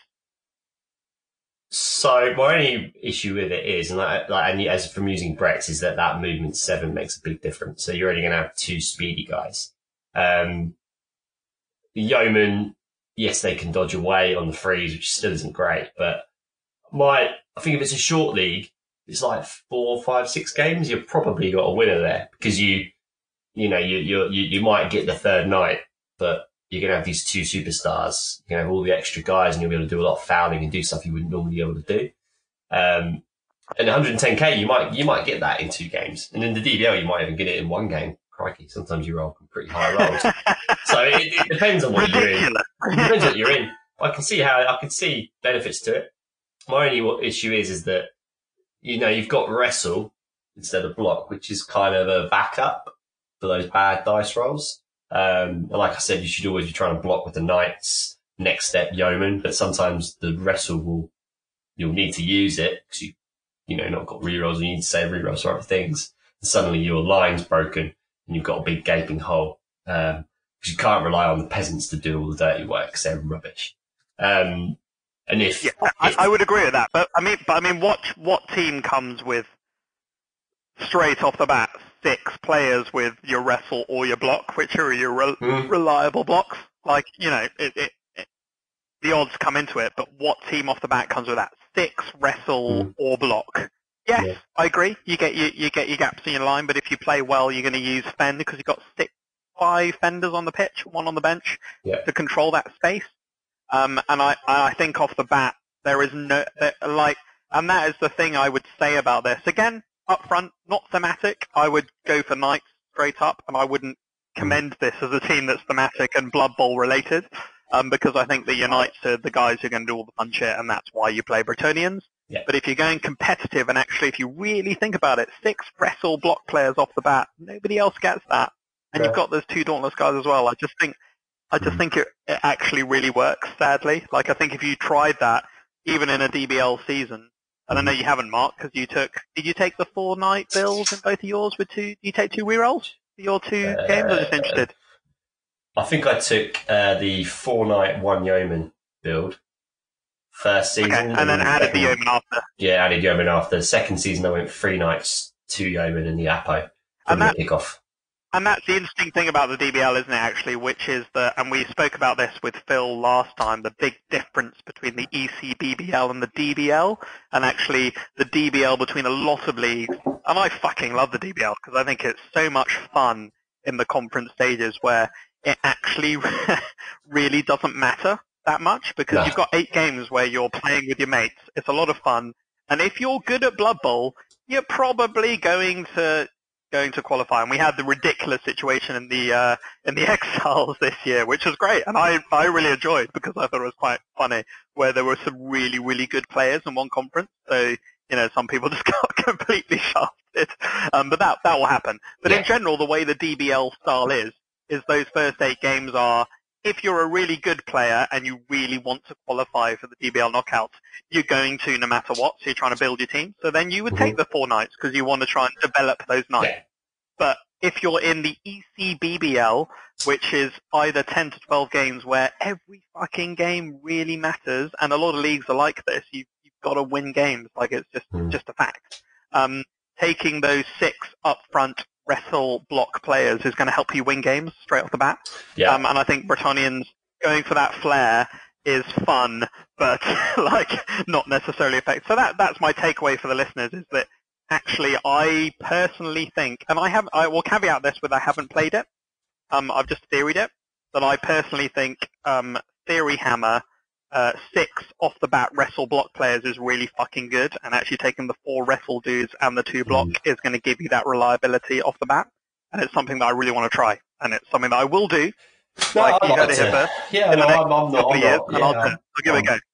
I think there's lots of ways to build them actually off the bat. There's probably those four. There's probably another one where you just have one knight, but to be honest, I think that's getting a bit silly. I think you do Oh, you to. can take, yeah, you can take the Sir Robin team. We take peasants and Sir Yeah. Robin from Monty Python. Go, mean- brave, brave, brave, brave Sir Robin. There was a guy in the UU last year who had all the. Uh, there's a miniatures company that actually makes miniatures that are the Monty Python characters, and he's got the team, and all the yeomen are like. Uh, obviously, the knights are the you know Sir Robin and your Sir uh, Sir Lancelot. And I think the yeomen are like the other knights, the kind of in the background, and then uh, I think it was the Knights of Ni, for his um, you know his peasants and oh, it was great, cracking team. Uh, yeah, I think it was I think that's so much fun. And that- that's, again, for listeners, I mean, Mark, you would agree. I mean, that's what we would caveat here on Talk Nuffle is doing the fun, that fluffy shit. The, yeah, the stuff that's fun and the stuff that you enjoy. I mean, yeah. If you enjoy knights, that's I think that's my key takeaway before we go into the players themselves in a league setting is that if you enjoy knights and you know laughing down on your peasants and catch and dauntless and let's be a fucking douchebag, then you're going to Mm. take Berts. And if you don't enjoy that, go and take another team because there are other teams that do that. So that, I mean, that's the key takeaway, isn't it, Mark? Absolutely. Yeah. So as befits this team, I think Mark, we should do the knights first. You agree? Absolutely. Knights first. I think that's yeah. Absolutely. Um, so I think I think there's sort of um, a few builds you can go for this. I mean, they fucking do it all. And before you talk, Mhm. because it's my podcast, I'm going to talk first because you know that that's my style. Uh, Phil got that. I mean, I mean, there, there's a few different builds. There's like there's like your runner build where you're going to look at your blodging sure hands kind of player. Um, there's your blitzer build where you're going to look at and and I think up front, Mark, we can say that dodge is one of your first skills straight up because In- you need blodging knights, don't you? Yeah, it, it helps out. I mean, the moment that you can get blo- uh, dodge onto one of those guys, you'll you'll the, the, the, the games just become easier. Like I was saying, it gets really tough at the start. Play this team, and then the moment you get dodge, it becomes so much easier. Um, Yeah. Yeah. So there's there's the blitzer dude who gets dodge first, but but you're looking also for your tackle, hmm. strip ball, things like that, so you can really get the ball down. And really, you're hoping for the and you will against. And this is the other strength mark against taking those four knights up front. You're probably going to get a double at some point, and you want that mighty Yeah. blow so you Yeah. can fucking kill people on the blitzer. Yeah. And then the last guy I'd say is like for me, there's like a sort of more defender kind of build. Um, Mhm. Who's again going to blodge, but he's going to take things like sidestep and diving tackle and guard and stuff that can he can sit in the backfield. But yeah, he's he's like a he's a guy you take as a as a, a luxury because you've got you've got Mhm. the blockers to do that. So my two up front in a short league as well for the DBL. You're gonna look at the runner dude, and you're gonna look at the guys who are gonna fucking kill shit, aren't you? Mhm. Yeah, so I normally build two. I normally build two to do the dodging and a lot of the ball handling. Um, they'd have to dodge. Then they can get things like jump up, which is excellent for them. Being movement seven. Oh, lovely. It's, it's agility skill. Jump up's fantastic. Uh, sidestep, agility skill as well. So you can give them things that just make them really annoying, really annoying, especially with with blodge. So they're just fantastic at getting the ball with catch. Because that's the thing as well. They can be handed off to. You'll use one ball carrier to get the ball. Could be a yeoman, could be your elf in the backfield. Star players handing off three plus with a reroll. Off they run. Um, with the dodges, they're hard to bring down. That agility access makes it. It's not just dodge; it's everything else that comes with it. Um, so for me, they just become a nuisance. Those two, and they become normally the, often the scorers uh, early on, and they're normally be the knights that you've had from the beginning as well, the ones you've done best from the beginning. And then, as you said, anybody who does roll a double, you'd want to hope that it's your kind of tackle, sort of strip ball knight, and the kind of skills you want to go for on the next one. Uh, if you can get, can get dodge as well, great, but it's not always the be all and end all for them. I wouldn't go for dodge on all of them because you'll miss out on, you know, decent skills. You probably want, as I said, as we said, two. Then, as you said, tackle, strip ball, uh, mighty blow if you can roll the double, um, stand firm maybe if you rolls the double, movable guard as well. Uh, but it's just, yeah, they're fantastic. But in the fourth one, as you said, could be anything, but the fourth one could be turned into a passer because they do have passing access. So you could do, because you've got mass catch, you can turn the fourth knight into an actual sort of ball tracker, grabs the ball, pass, can pass it forward. So it's kind of, you could do that. I don't know what you go for. What, accurate maybe, pass, dodge maybe, something like that, just to kind of give them a thing. I don't know what you think on that. Yeah, I, I would agree. I, I, I just think you're, and this is one of the things that comes in is there's kind of three, for me there's three builds. There's like a, there's more of a DBL setting, which is, for me is a bit of a shorter league because you're going to have to be competitive after eight, nine games. Yeah. And then there's like um, a normal league, which is more of the ECBBL setting, which is a kind of normal, league. and there's a perpetual league where you're looking for your knights at four, five skills. So it's like a, Mm. so, Mm. so it's a completely different setting, and, and people play to different different play styles.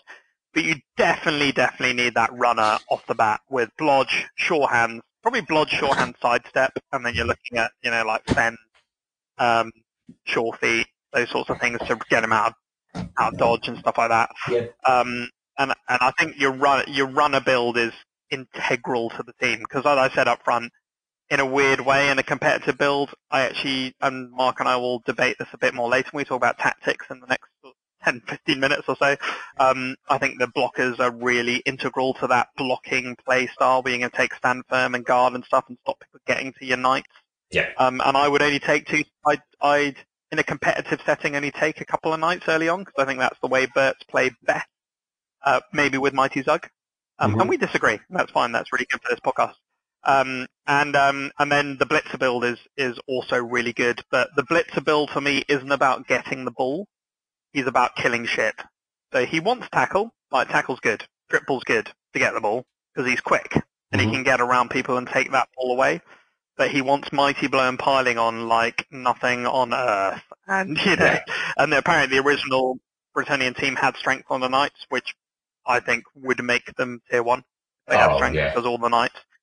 Yeah. The original knights had strength and not agility. So they're more like Mm. human blitzers, and I actually think that makes so much better because they're mighty blow guard piling on off the bat, and they'd be just really. But again, Yeah. not thematic. No. Yeah. If No, you get those right. doubles, a mighty blow knight is amazing because you got that mighty Yeah. blow guy to punch the shit out of people. It's awesome. With block. And normally tackle because you definitely have tackle Yeah. on that guy. Yeah. and Dauntless. And Dauntless is good in that. You, you can go and hunt people. Like you know, Yeah. it's just it's just really the thing. safe. And, and I think you know. Carry on, Mark. Here, No, I just said nobody's safe with a player like that. love nobody's it. safe.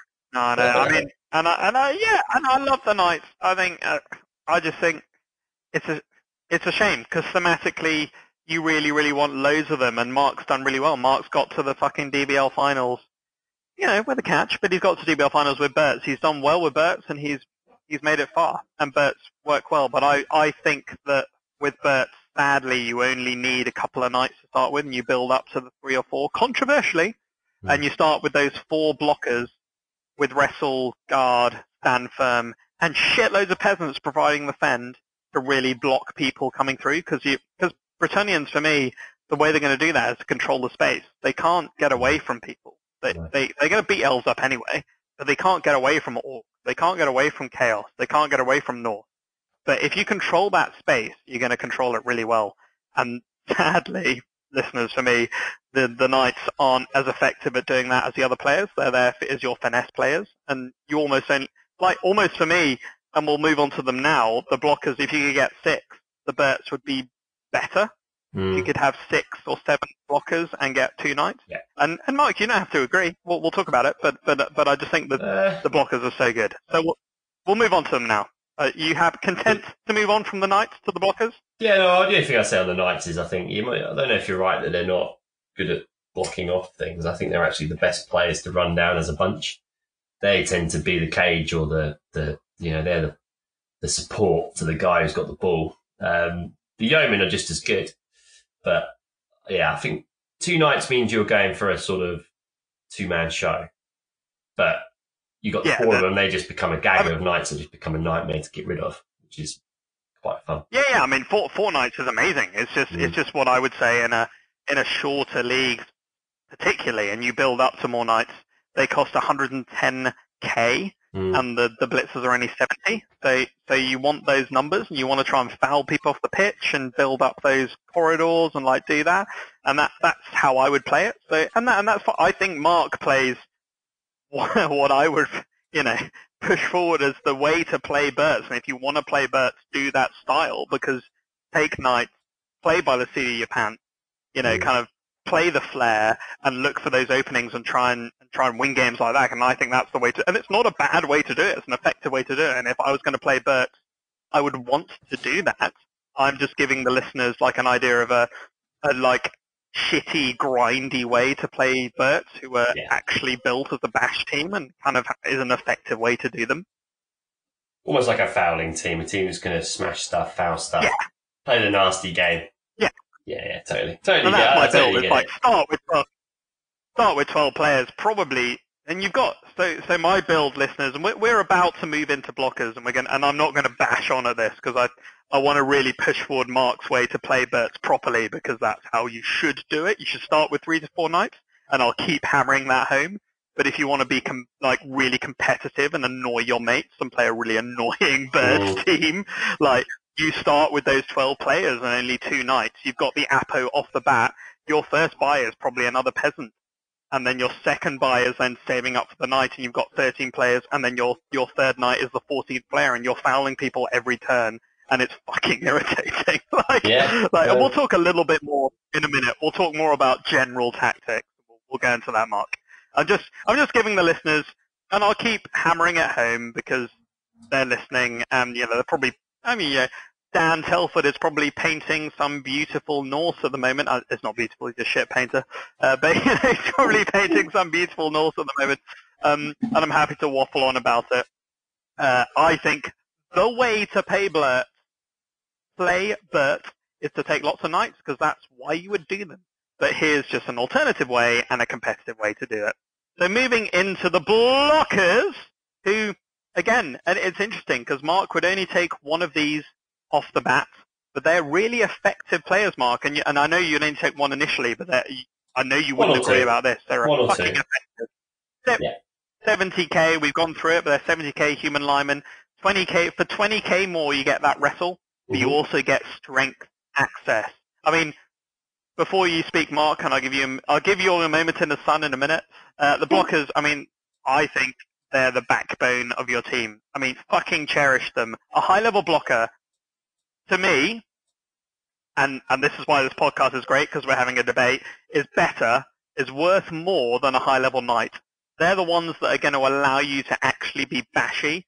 They're going to hold the line. You're probably going to build them all the same. You just need their first two skills straight away. You're going to get guard and you're going to get stand firm, so you can really push people around into that into those fend traps and into that mighty blow that you're then going to build in. Um, and and that's and, and yeah, I hear you, Mark. I mean, like, why the fuck would you take stand firm? I just think, uh, Mark, I can. Mark is like kind of rubbing the back My of his head. here is, and uh, yeah, I uh, don't know. Yeomen for me aren't that great. They're not that great. played, But- I know Mark's played Berts, and, and, and actually, you know, listeners, I would say I'm going to give Mark his moment in the sun in a minute because Mark is Mark is the uh, expert on this. But I just say stand firm for me is key here. You know, Berts control the pitch with fends and the sidestep on the knights, but blockers really push people into those traps with the stand firm. And I know wrestle isn't the best for a guard piece, but you have to learn Yeah. where to put them so that if your opponent blocks them, they need to block those players, especially the guard players, and wrestle, you know, can keep them from getting killed. Mhm. Um, I mean, the blockers predominantly stay near the knights. I'd usually position them in like a kind of tight screen near, the, you know, loose screen behind the peasants, the cage corners behind that knight who's doing the runner. And on defense, I'd usually engage a couple to help the peasants block their markers. Um, and the other two will stay back to do that sacking and wait for the opponent to commit before charging. I just think stand firm helps you defend the sidelines and makes a wonderful piece behind the peasants when defending, you know, in elf-style columns, essentially. Mhm. And, and again, listeners, Mark's about to tell you the real way to play Bert. I'm just giving an alternative playstyle to like how I think they competitively and annoyingly can could play. This Go, is, the Mark. thing. This is the thing. There. So you, you're, you're, you're a very knowledgeable guy on Blood Bowl, so I'm not going to uh, rubbish anything you say because it, it, it makes sense. There's definitely ways you could use what you're saying. However, I do not think that a yeoman's better than a knight in any any any way. Um, there's no way. They are good, but they are effectively human linemen wrestle, and they are useful. But you know, there are, you're always a couple of them falling over from disaster more often than not. They are decent players in terms of guard is absolutely the thing to take on them. Um, if you can get one with guard, but as you said, it's as we've said already, it, it kind of doesn't work with wrestle because all it takes is someone with block to hit them, and then you- you're down. Or even if they are hit on both down, you're going to wrestle them because you can't afford them to die because the armor in this team is so low. You're going to go, oh, we'll wrestle. There are some situations where you might not, but I always think, you know, they are decent. They're decent. Don't get me wrong, but they're better than bloody peasants. That's for sure. If you could have 16 of them, I would. I mean, I, Yeah.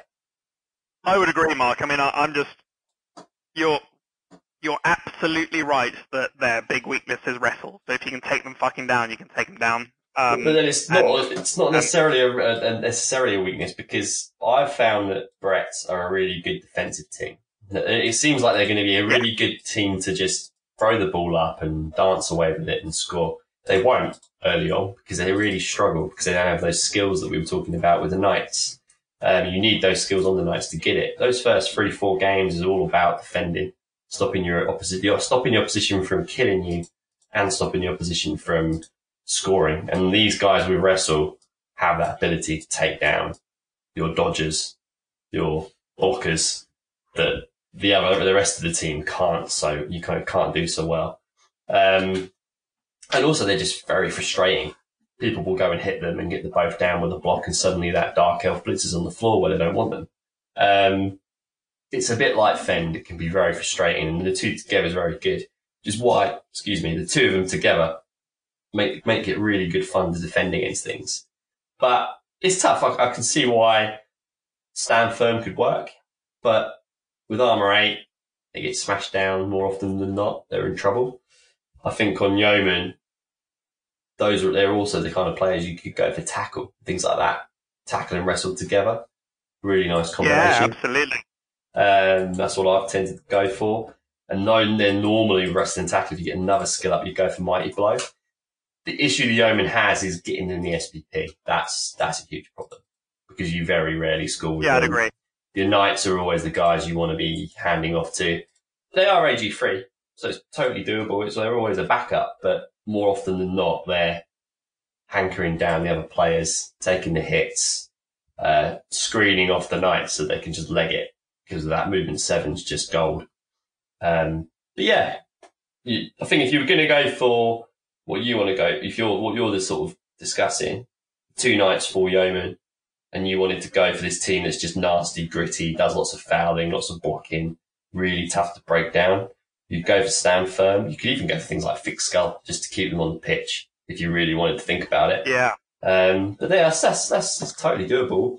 It'd be a totally different team, which is quite an interesting view on it, in my opinion.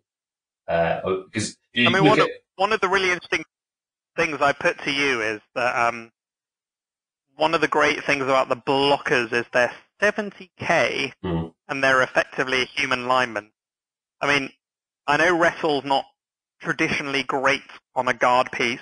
Mm. Um, you got to learn, you know, where to put them. So if your opponent blocks them, they've got to they've got to block them with their good players. Like that's what you've got to make, and you've got four of them, so you can you can line them up in those places. Um, but if your opponent's blocking them with his good players, they're probably going to be his guard players. Like if they're in if they're in the right place, because you've got four of them. Mhm. Um, and if an opponent's guard piece is on the ground with your guard piece with the wrestle, then the situation's in your favour. Um, Yeah. since you've invalid, invalidated his guard effectively. So Yeah. it, it's.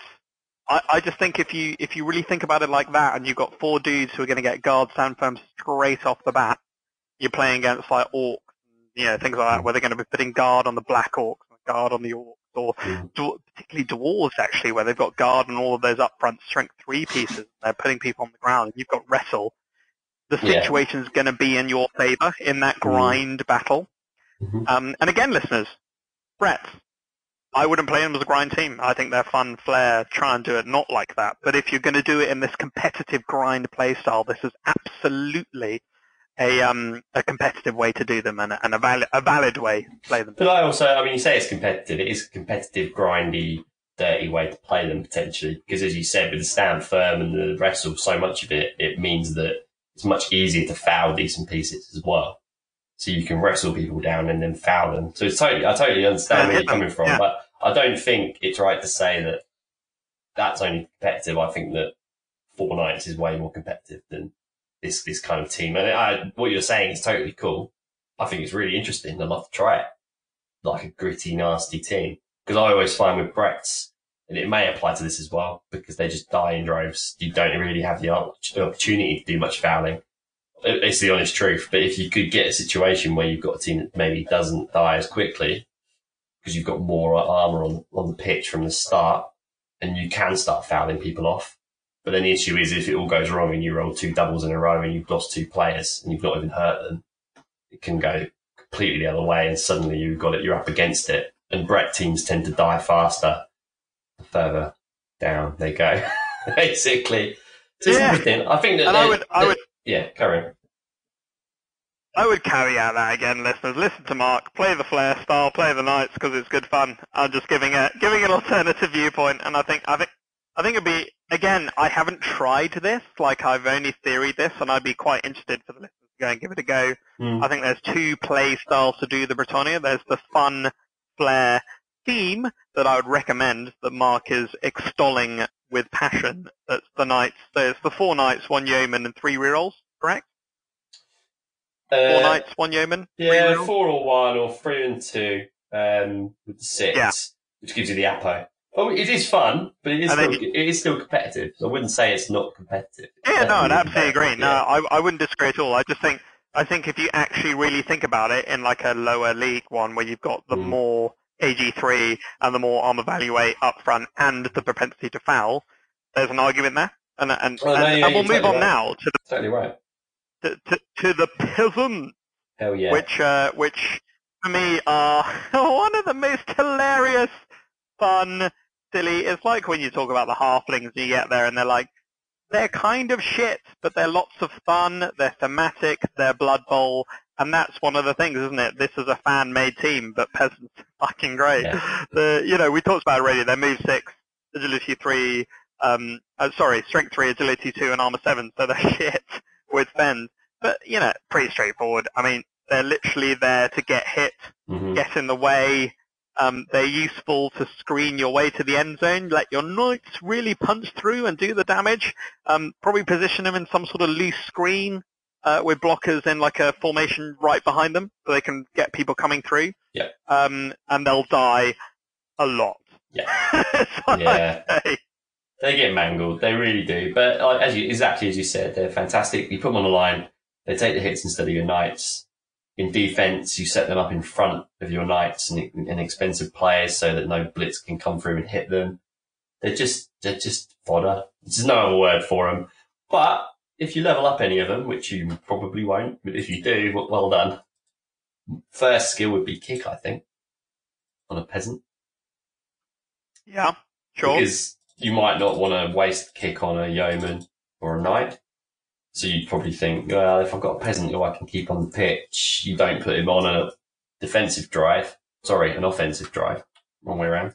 You keep him in the back and he does, he does the kick and if he dies, he dies. And then I guess in your, for your team, his only other level, ups is probably dirty player, right? Yeah, for my team it would be probably dirty player on at least one or two and then block. Um, and again, it's like most of the listeners will think in a competitive setting, fucking hell, take block on an armor seven player. Most people take wrestle. That's often, you know, thralls and things like that is what people Mhm. take. But we've got so much wrestle in the Bert team. So you want block because think about, you know, what are they there to do? Mhm. They're literally there to tie up players, screen, uh, block achieves the goal, yeah, way better than wrestle. It allows you to tie up players. Uh, even two, um, if Nuffle helps you, Yeah. um, will also help your loose screen save the other players from rolling them both down. A dirty player's a must, as you say, um, since your strength access players you know, have wrestle, so you're not going to fucking punch them down with block. You don't You're, want to be, you're going to rely on a gang foul to grind that player advantage often. Yeah. Like if you really want to get the player advantage, unless you roll a double in there on the knight, um, and and you've said mighty blow on the blockers, absolutely on a later skill, but even you, Mark, wouldn't take that early on, would you? You'd be going for the guards early on, probably in the in the, the wrestlers. Yeah, for sure. Go correct? normally on one or two of them and then turn one of them into like a real ball sacker Uh, with so, the tackle. so actually, Yeah. absolutely for you, dirty player early on, and I know probably not the first two or three games, but certainly once you're getting that player advantage, we got 12, 13 players with some extra peasants, you're going to want to try and battle people off because Yeah. it's a really good player to grind Yeah. people down. So dirty players, great. Yeah, I think there's not many options for the peasants, and that's definitely one of them. Um, I think they'd be good. Yeah, definitely very good. One thing that really comes to, has come to my brain actually, just thinking about, I saw a team build for Bretonnians where what you do is you max out fend and wrestle. So you, the yeoman, their first level up, fend, and the peasants first level up, wrestle. So you just go Mm. fend and wrestle across the board. Kind of a little bit in the vein of what you were thinking. That's how I would maybe develop a team with your your setup. Is you you just mean? go Fucking annoying! very frustrating team. Well, you can imagine how frustrating it would be to play, right? Just couldn't get any of them down. You can't push them away. It would be a nightmare. That's what people have. Um, yeah, no, kind of suggested before, because mass fend, as you said, is a nightmare. But imagine mass fend and mass wrestle. It'd be horrendous. Be very Yeah. difficult to break down. I mean, yeah, I would absolutely agree, Mark. And and again, listeners, for the fourth or fifth time, I caveat the way I would want to play Berts is the fun flair way of taking more knights and building up with your blockers and peasants later.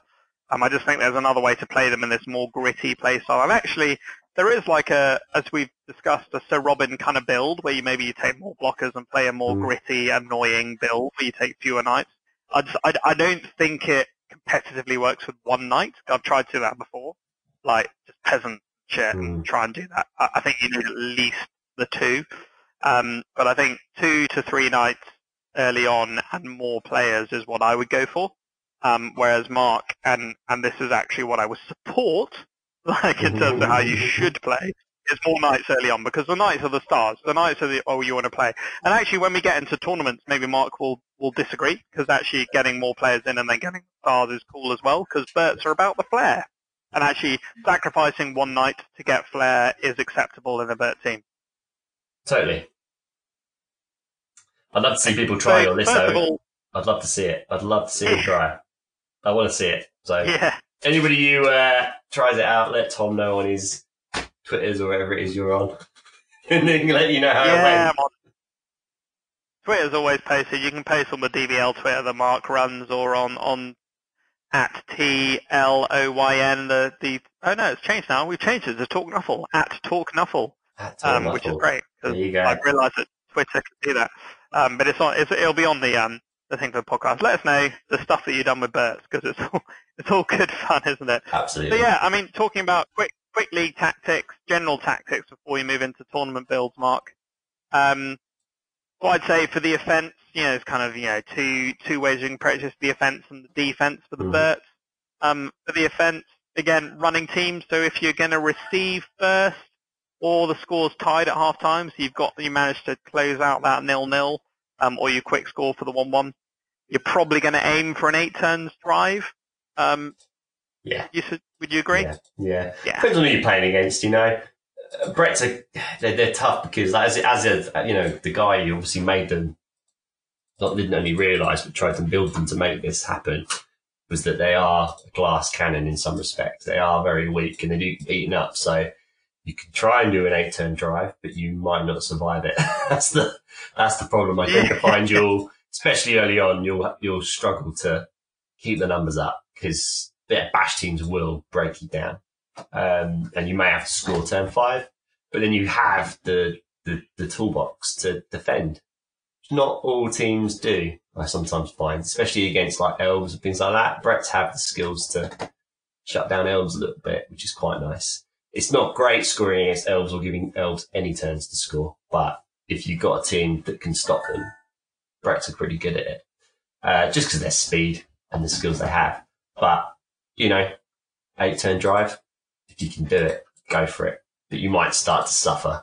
And I think when you when you need to realise with Brett's is when they are suffering and you're like the knockouts are coming in and casualties are coming in, it's like, right, time to score. Time to get out of this pickle, get back on the pitch and Yeah, try and uh 'cause otherwise it can go really bad really quick. And you don't want to be going into the next game Yeah, I mean, no if- players. If I if I could, I'm thinking about that, so I'd probably um I'd probably try and keep it not not like back like back back like elves. Like I'd probably try and keep it in my half though for the first half of the half. So I'd you know first turns keep the ball out of reach. Mhm. You know not at the end of your half like you would with elves. Like you know like high elves will keep it right at the back. Mhm. Um, but you know keep it in the middle of your cage and, and keep your peasants there trying to fend people away. Um, and you know, try and you know, see what your opponent's doing and disrupt their offense and try and hit people, try and hurt them.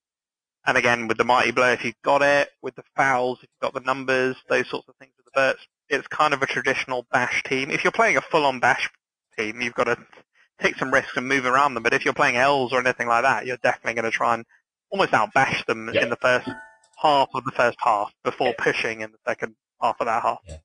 And as you say, if you can get numbers up, then you can start doing the fouls, you know, which is this, this is what you want to do is you get numbers up to get further numbers up. And that's, they'll be doing the same against you, of course, because they can single out your peasants and they will. Mm. Because they're like, mm, you know, I'm a seven. Yeah, all right. Because it's just an easy target, but you need to use them to defend your guys. So they do get hit. They will get. They will die. Which is obviously what we were saying. They do disappear, but you need to try and get those numbers up quicker. But I totally agree. Brett, you sit back, you try and find the way through, and then because they have catch, that handoff is gold. You stay around seven, six squares away from your intended scorer. They'll try and move forward, and you try and use the other knights to, to get forward. And then when you're ready, you can do the handoff to really slingshot out, of, you know, out of range effectively. So you try and roll. You always want to roll around your opponents as best you can. Yeah, I mean, you'd be surprised, isn't it? A, a blodging, potentially sidestepping knight, sure hands, all that kind of Mm. shit. You don't need a full cage on him. If you can, if you can screen your opponent off with annoying fending peasants, you Yeah. can you can get around your opponent and, and use use those skills to your advantage, can't you? Yeah. And that's where are great on the corners of cages. Because that, as we said earlier, that fend skill can be really frustrating for your opponents. Um, and on the screens because suddenly they can't just dodge through anymore. There's, there's, they've got to move around. They can't do stuff that they normally would expect to do. And it also just means they need to make that extra move. So slower teams like your Nurgle or your Chaos or something, they might have to go for it now to get onto the ball carrier, even after they've blitzed the corner of the cage, and that might lead to a turnover, you know? Things like that, and stops frenzy, which is really important. It's a great, isn't yeah, it's like always, always when kicking, the peasants can go, obviously not on the edge of the pitch, but they can go one in from the edge of the pitch where you would not normally go against, say, your Norse, your Khorne, your, uh, who is it? Who else is it? Uh, Witch Elves. You know, you can really defend against the blitz that not other teams can. Because normally you have to set up two in, otherwise you're saying goodbye to a player instantly as the Witch Elf blitzes are off. Yeah. And then they've also got the ball. But yeah, tough. But you can at least do that with the peasants. They do cancel frenzy. What they don't cancel is juggernaut, which is something I learned recently. Learned.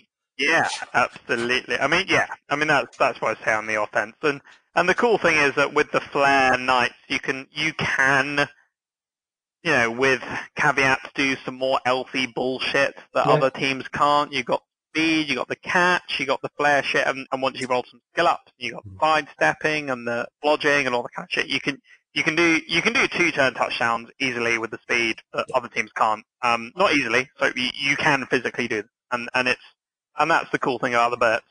Achieve that before you move on to Mm. the defense. Yeah.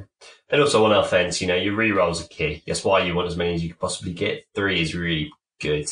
You want to keep them for them blocks you need to do with peasants.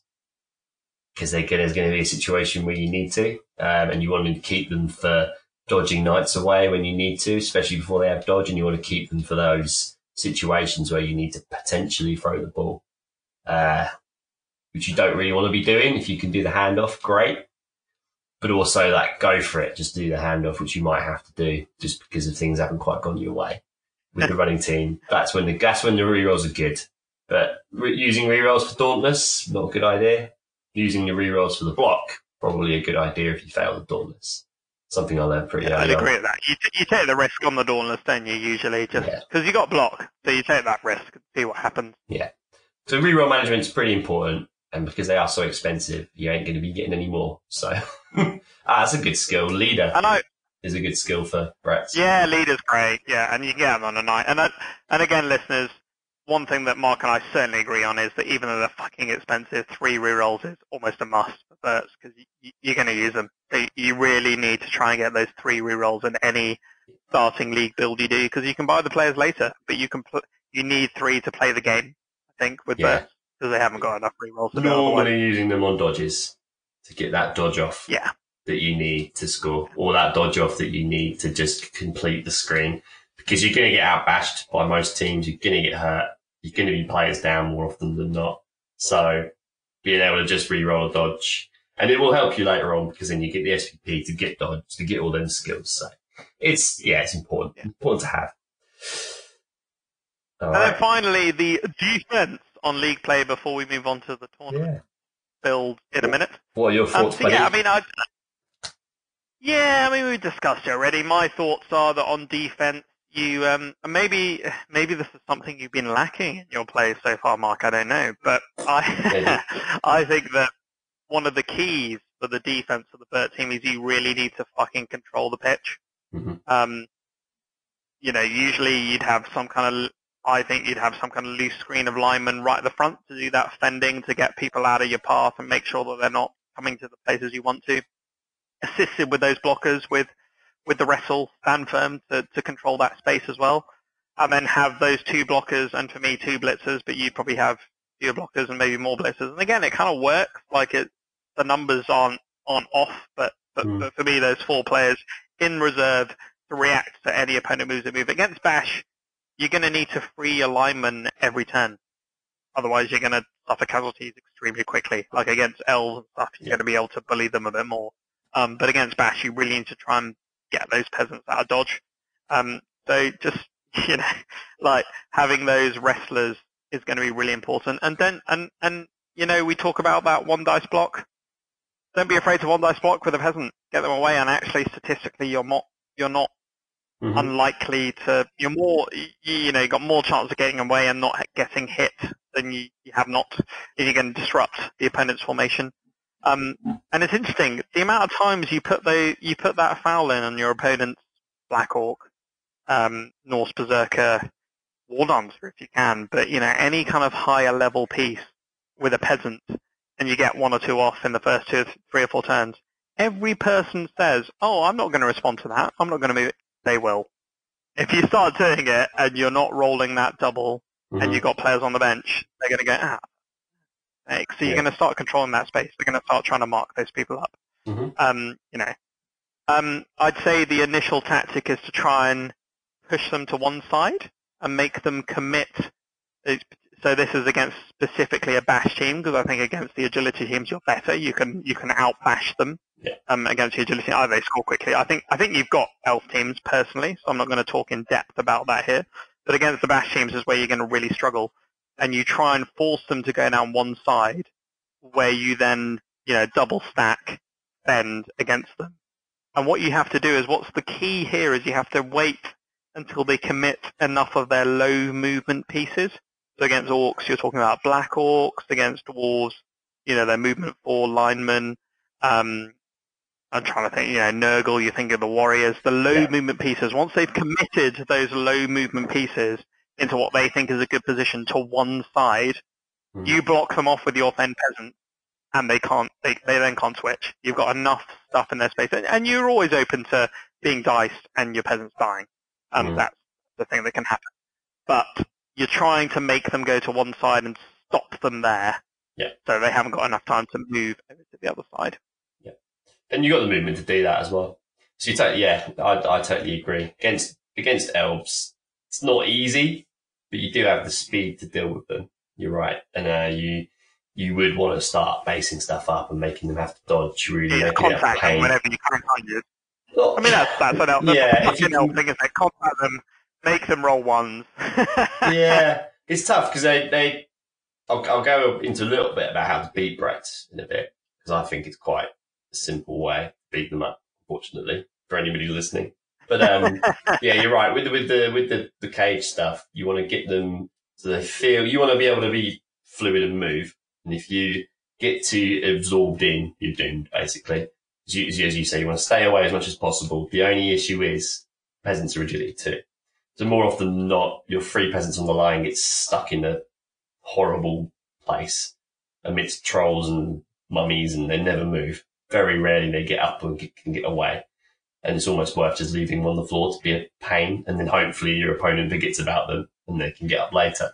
So really you've only got eight players to use, but because you're so fast, you want to stay off them, only a square, stop them moving. And as you said, push them to one side. If they're smart, they'll just sit in the middle and rip you to pieces. So the way to buy, you know, with Brett's to defend, that's the best thing to do. Pillar up, peasants in front with pricey positionals behind. And you want to just keep knocking away at the cage. And there's normally a moment where, as you said, everybody's been pushed forward just far enough where they can't support. That's when you hit it. And you'd maybe even, you know, try and just put some knights on the ball. Uh, maybe even peasants, to be fair maybe the knight who blitzed and a peasant. That means the two blocks have got to happen. And then, you know, if it's an early, early league orc team, You know, those Black Orcs may be getting two dice, but they don't have block. And things like that can start to go wrong. And if they suddenly have to dodge away, they can't dodge forward through all the pillars. So they've got to think about going the other way. So as you say, shut them down. How bash teams tend to beat Brett is obviously one, punching them to death, which is too hard to do. But the only the games I, I really struggle with them is when the bash team just goes, ah, fuck it, I'm just going to throw everything, base everything. And suddenly you're like, ah, that kills them. Uh, that, that is a really easy way to beat Bretts, especially with bash team, because the knights might be able to get away, but your peasants are doomed. And then that's probably four, five, six members of your team who suddenly can't do anything. They can't move. So they'll base up with all the high strength. You can't hit back. You can't do enough damage to move everybody away. Uh, the peasants aren't useful enough to do it. They need more, too many assists. And suddenly you've got no cage, you've got no pillars, and it's quite easy to just walk through them. But the bash team is, of course, slow and things go wrong. Elves, on the other hand, yeah, you want to be probably not basing everything all the time. You want to be kind of staying off as much as you can, but pinning players in. So if anybody gets thrown forward as a receiver, sit in front and behind them, um, preferably with tackle if you've got it, to stop that dodge. Uh, but yeah, you kind of want to pick your battles against elves, spread the play out a little bit, and you have catch, which is a hugely important thing because you're out. You, you can re-roll the intercept, can't you? Right? That's not true. Not the Yeah. inter- you can re-roll the intercept can. Yeah. which is a yeah six up, but six up with a reroll. And then there's also situations where you might, you know, the ball might go free from a cage or from an elf. Hit you hit an elf. Sometimes the ball just lands on a Bretonnian knight. Oh, five up catch, but I've got a reroll because of catch, and yeah, makes a huge Yeah, difference. Yeah, they yeah. can. No, they, it's pretty handy. it's really handy for that. Just I've found many occasions where I've just hit cage, got the ball down, slammed on someone, and then next turn I've run off, handed it off, and I'm mm. gone. So they are a bit elfy like that, but against elves, they're just they're just. I think they're one of the better defense teams against elves. It's tough. It really, it really make you think, but you can really, if you're sensible, mark everybody up, just cause problems, and as you said, bash them to death, which is got to be the play. But they can also hit you back. So like dark elves, probably going to hurt you. Wood elves, not so much. But uh, interesting, interesting defense team, man. They're really, really good fun. Uh, anybody, anybody who's looking into using them, the defense is there.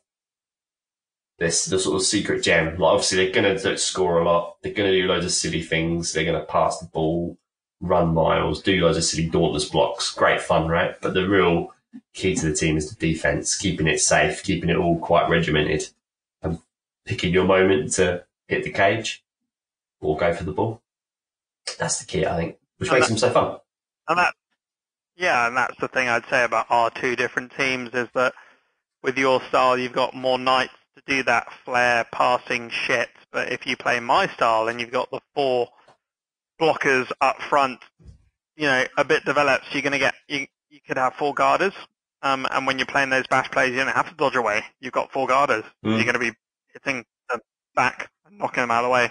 Um, and that's the key change in the, the Bert team from the original Knights having guard, they don't have guard. They've got blodge and they can dodge away, and that's great. But if you've got more blockers, you've got more guards, you've got more stand firm, more control, potentially. hmm Um, but, but you're taking that risk of players dying and getting knocked Yeah. out, and, yeah, and that's, that's- that's, that's-.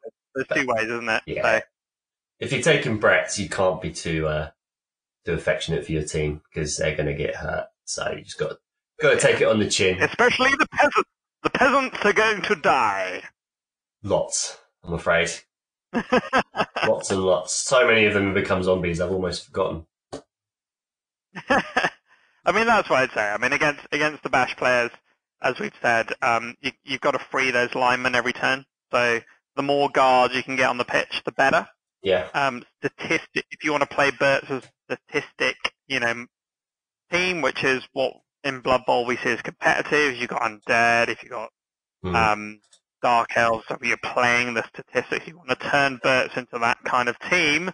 Actually, taking blockers is better because you're going to end up with more guard. You've still got wrestle on them. They're higher agility in general. The rolls are just going to be statistically better, annoyingly, um, because that, that just the way it is. If you if you play them over eight, nine, ten games, and you've got four dudes with wrestles, guard, stand firm, mixture of, Mhm. um, and you've got two, maybe three, but two to three knights with the other Mhm. skills about that up. For me, that's statistically better, but it depends on your playstyle because you know we know loads of people in the DBL like Alex Leopard who loves the YOLO plays, and actually Rory is a, another YOLO play kind of guy.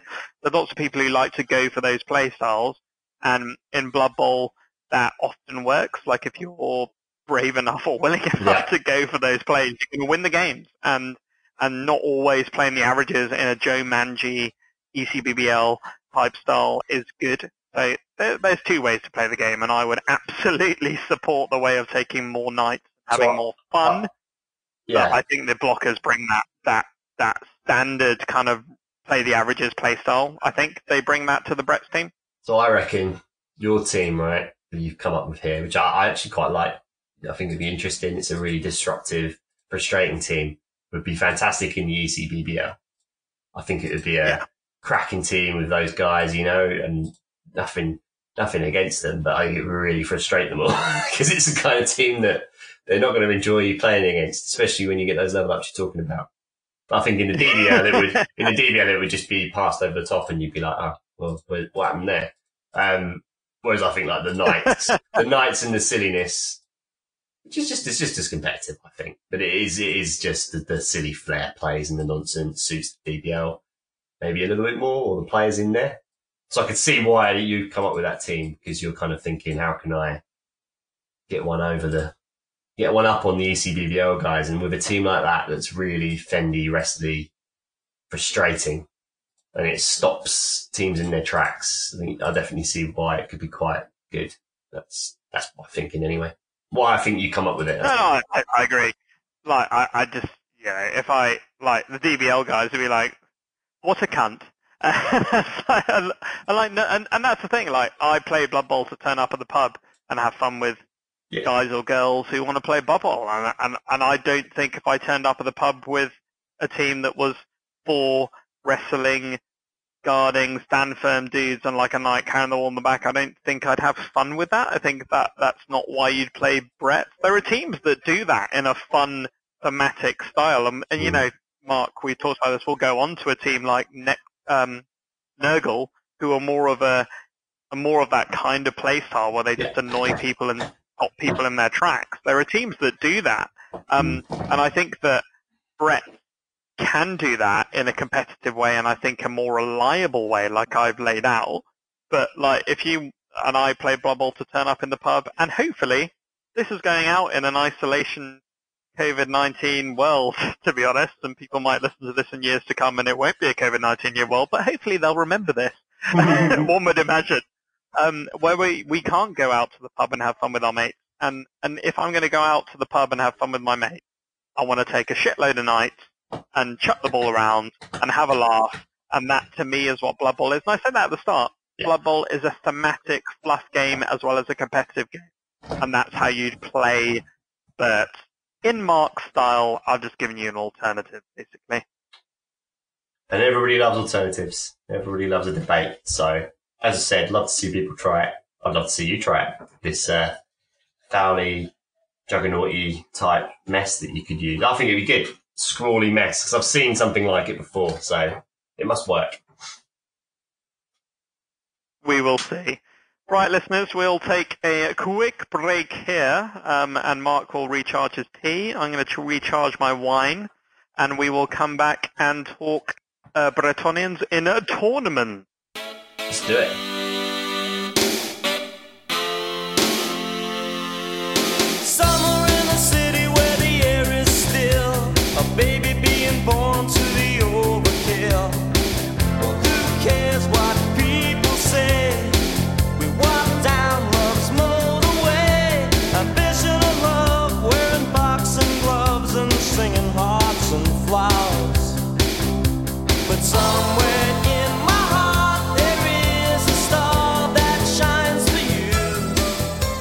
Ladies and gentlemen, boys and girls, welcome to the tournament segment of the Bretonnian Race Review with Mark the Commish Hampson. and I can see he's getting a bit tired. His wife's wandering around in the background. It's quite late on a Thursday night. We've done the NHS clap in this COVID-19 world. You know, it's getting to the end of an evening. Uh, but we're still here. We're doing the tournament part of this podcast. So, Mark, Bretonnians in tournaments. Um, often they've been, you know, pigeonholed into this bloody tier one kind of structure, which I personally disagree with. Thoughts? No, man, I totally agree with you. I kind of think I understand why, but I also agree. Yeah, don't think they're tier one. Not tier one. No, Not tier one. not tier one, not at all. I mean, they really struggled last year. I took them to the UKTC uh, last January, so we're looking at 2019. Good goodness me, 2019. Beginning of 2019 seems like a different era, doesn't it? It's like so far away. oh man, and I took the Berts to UKTC and that, and they used the World Cup um, format for that, uh, which was absolutely brutal for the Berts because it's a good format. I, I enjoyed it. It was it was a sort of tiered format where you built. So the World Cup was built on nine games. You had three games, three games, three games, Friday, Saturday, Sunday, um, and you built on your skills uh, per day.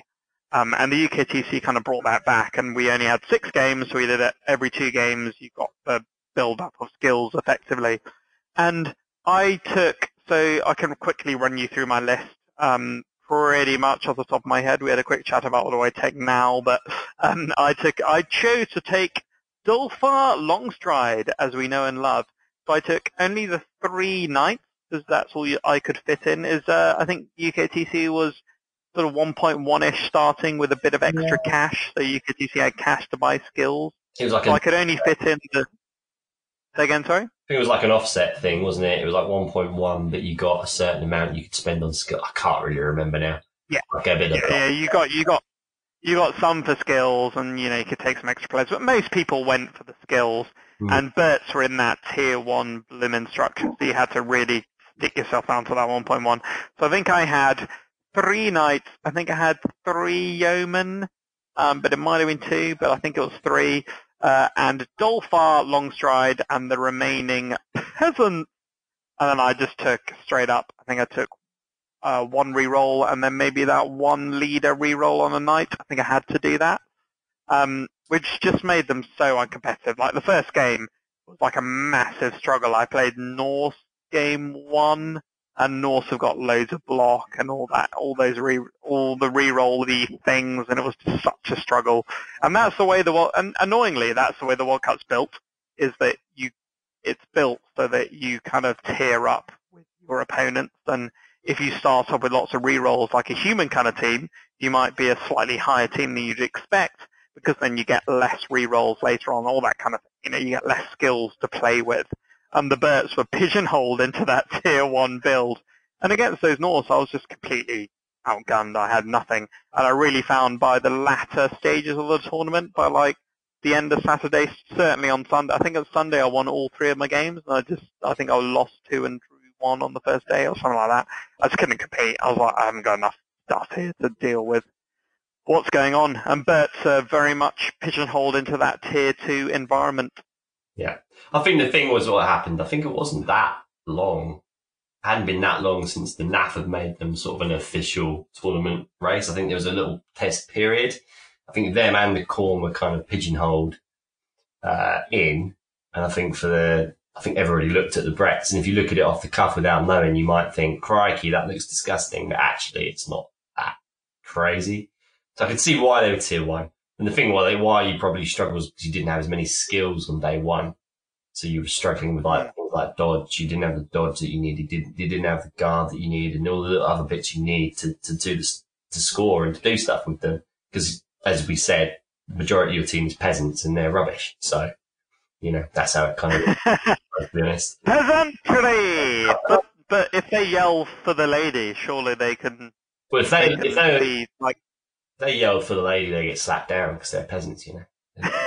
They're not allowed to say yeah, that. fair enough. yeah, no, that's absolutely fair enough. I mean, uh, yeah, I, I'd agree. I mean, I, I think the skills I took in the end were like two guard and one mighty blow on the blockers, and maybe like tackle, frenzy, block, dodge on one on the knight, something something like that, like like standard skills that you need. And I had Dolfar. so Dolfar, I mean, I I was a bit unlucky in some of the games, Mhm. um, and Dolfar does bring you that toolbox that Berts need out of the bat. Of the the kick is super awesome, and the kickoff return is also super awesome to give you that that sort of toolbox that you need to do shit out of the bat. Plus an elf, an elf's uh, gay. To be Elf is- yeah, uh, he's- but in a tournament, you're not worried about him scoring. You can just, you know, hustle, yeah, him. hustle him up the pitch, and kind of knights can do all the work. Elf scores doesn't matter in a tournament, right? Who cares? Uh, there's no SPP to be won, so it's actually not a bad deal. That's why Bo's so good in tournaments. So like you, you, you, I think you took the rough deal. I think I've never taken Brett's to a tournament before then, but I then took them to quite a few tournaments like 2019 in the summer and things like that. You took them to the Borlak Bowl, didn't you? Didn't you take Berts to that? My the Uh, Talk Nuffle tournament in the summer? I think you did. UKQs, I think I went to. Uh, God, Oh yeah, the Pearlies you took them to, didn't you? Yeah, I, I just remember you sitting in the sun playing Berts. yeah, sitting in the sun playing Berts, fantastic. I think. Yeah, that was Pearlies. Yeah, yeah, yeah. Yeah, I think I came fifth in the end, but that was with Dolfar. Uh, but it was 1200 TV? Can't really remember. Mm. But it was Dolfar. It, was, it was a high TV. I think it was 1200, yeah. Yeah, Dolfar, three knights, three yeomen, I think it was, six peasants, two rerolls.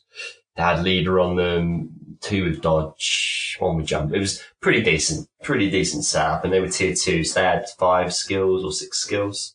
Uh, yeah, did quite well. Um, it's my only real experience of them in tournaments from memory, unless I've taken them again. But uh, yeah, they were quite fun and um, really useful. As I said, utility. They've got everything, and I think being tier two is right. Tier one, they just don't compete with your dark elves. You've got to look at other teams, right? The dark elf is tier one. If you get a Bretonnian team in tier one, it's, it's going to be like just no comparison. The Yeah. are better. All right, they don't have catch and dauntless, but they basically have it because they're agility two. Uh, all right, they don't have dauntless, but they are 20k cheaper. Um, you know, I one of them just a bit of time, bit of time to put them in the right place. You know, um, some people may still put them in tier one, but what can you do? It all comes down to individual experiences, but slowly as time goes by, hopefully they stay solid tier two and kind of get the stuff like a human team would get, you know. Um, but yeah, lots of fun to take. But the stars is the thing that makes them a good laugh. I think you've got to take a star with a Brett team, right? Yeah, I think I'd agree. But, I mean, Bo Gallante is not one I've taken. He's one that I'd like to take. I mean, the way I would build the Berts, so there, well, two ways I've seen Berts done. I've actually played them one of these. I played them with um, Griff. I've not played them with Zug yet, but I think they'd work with Zug. Mm. Um, I just think that Griff brings them that agility for do fucking everything Uber Knight style. He's hard to fit in, so you probably only get two knights with him. I think you probably get two knights, three yeomen and peasant. I would suggest with one or two rerolls. Like I've, I've not actually done the math on this, um, but I think that's how he would fit. Um, the roster I worked out is more of a human build, which is um, you drop down to three knights. Uh, so you know, the four, three knights, three yeomen as well. So you get the four peasants for your 11 players and only the one reroll. And then either you play with one reroll or you stick a, a pass on one of the knights. And it kind of, and again, if they're tier one, you're a bit fucked. But if they're tier two, you've probably got a skill there to stick leader on a knight and, mm-hmm. and, and it gives you those two rerolls. And that makes them, I think, a pretty effective human team, actually. You've got Zug to really boss the line there as an ogre, like a reliable ogre. The knights are better than human knights. You've got three of them, so they can go and run around and do shit. Yeah. Um, and then you got those three yeomen as well to either control space or sack the ball or do things. And again, I actually think peasants are better than human linemen for what you get. They're a bit cheaper. They can control the line. They can fend people. They die, Mhm. but if you've got 12 players, you've got a little bit of resilience there. So yeah, I'd, I, I'd like to play that. So I played the Griff build. Griff is fun. Griff's better with humans because you can have him with an ogre, but he is fun with the knights as well. Um, I haven't played the Zug build yet, and it's one on my to-do list. I have to I say. really, yeah, I really agree. I think Zug, well, sorry, Brett's in tournaments, as we say, with Zug, I think is a really good build. But I- I think the only other real one is Bo. If Dolfar's no longer an option for the tournament you're going to, which hopefully he still is, but it's up to the tournament. I- I- If, yeah, between the two, depends how you want to play. You want to go for the more silly, sort of passing game, uh, you know, really run rings around your opponent, then go for Bo. If you want to go for the bash, smash people down, go for Zug. I just think that you sacrifice maybe a bit too much with Griff. That's my only my only fear. Just you're just going to lose just a bit too much. I think you may, it's not achievable in 1.1 thousand or one 1.1 mil, maybe 1.2, but I think he's a bit too expensive. But you're right though about the peasants. Peasants in a, in a tournament, you know, screw, screw them if they die. It doesn't matter. It's fine. But in like a league, the only thing worse than the peasant is a peasant with loner, so you don't really want to have journeyman. so in a, tournament, in a tournament, you can throw them at the wall. You know that's the difference between tournaments and, and league players. You can just sacrifice peasants. You can do it in league play as well. I'm not saying you can't, but you, you know it's getting to a point where you don't really want to be doing that. And and you do things in tournaments you wouldn't normally do, and I think that's why Brett's are so good because you might not go for that crazy dodge in and out with the Brett in a league because he might fall over and die, and that's that's your league screwed. But in a tournament, why the hell not? And that's when they shine. When you need that four up pick up and the three up dodge to hand it off to someone else. Just silly things like that that you wouldn't normally try. You can do in tournaments, and I think Brett's they benefit from that bit bit of silliness and that bit of flair. Yeah, I, I wonder if we can fit, you know, the likes of Zara, Karla builds into the list. I'm not, I'm not sure they really add a lot because, as we've discussed, I think Dauntless with rerolls brings you enough because they've got like, you know, they've got Strength Four and Dauntless. Mm. Cool, lodging, cool. Knights can get that. Um, I don't know. I'm, I'm sort of just thinking of this off the bat now. I think that if I had because Cara, Karla is 220k, Zug's, Zug's 260k. I Mhm. still think Zug's probably better because he brings you that bash ability that you don't have. The Mighty Blow, I think, is, is pretty key. And the Strength 5. I'm not sure. Maybe Karla. Karla's an option for 40k less than a 1.1.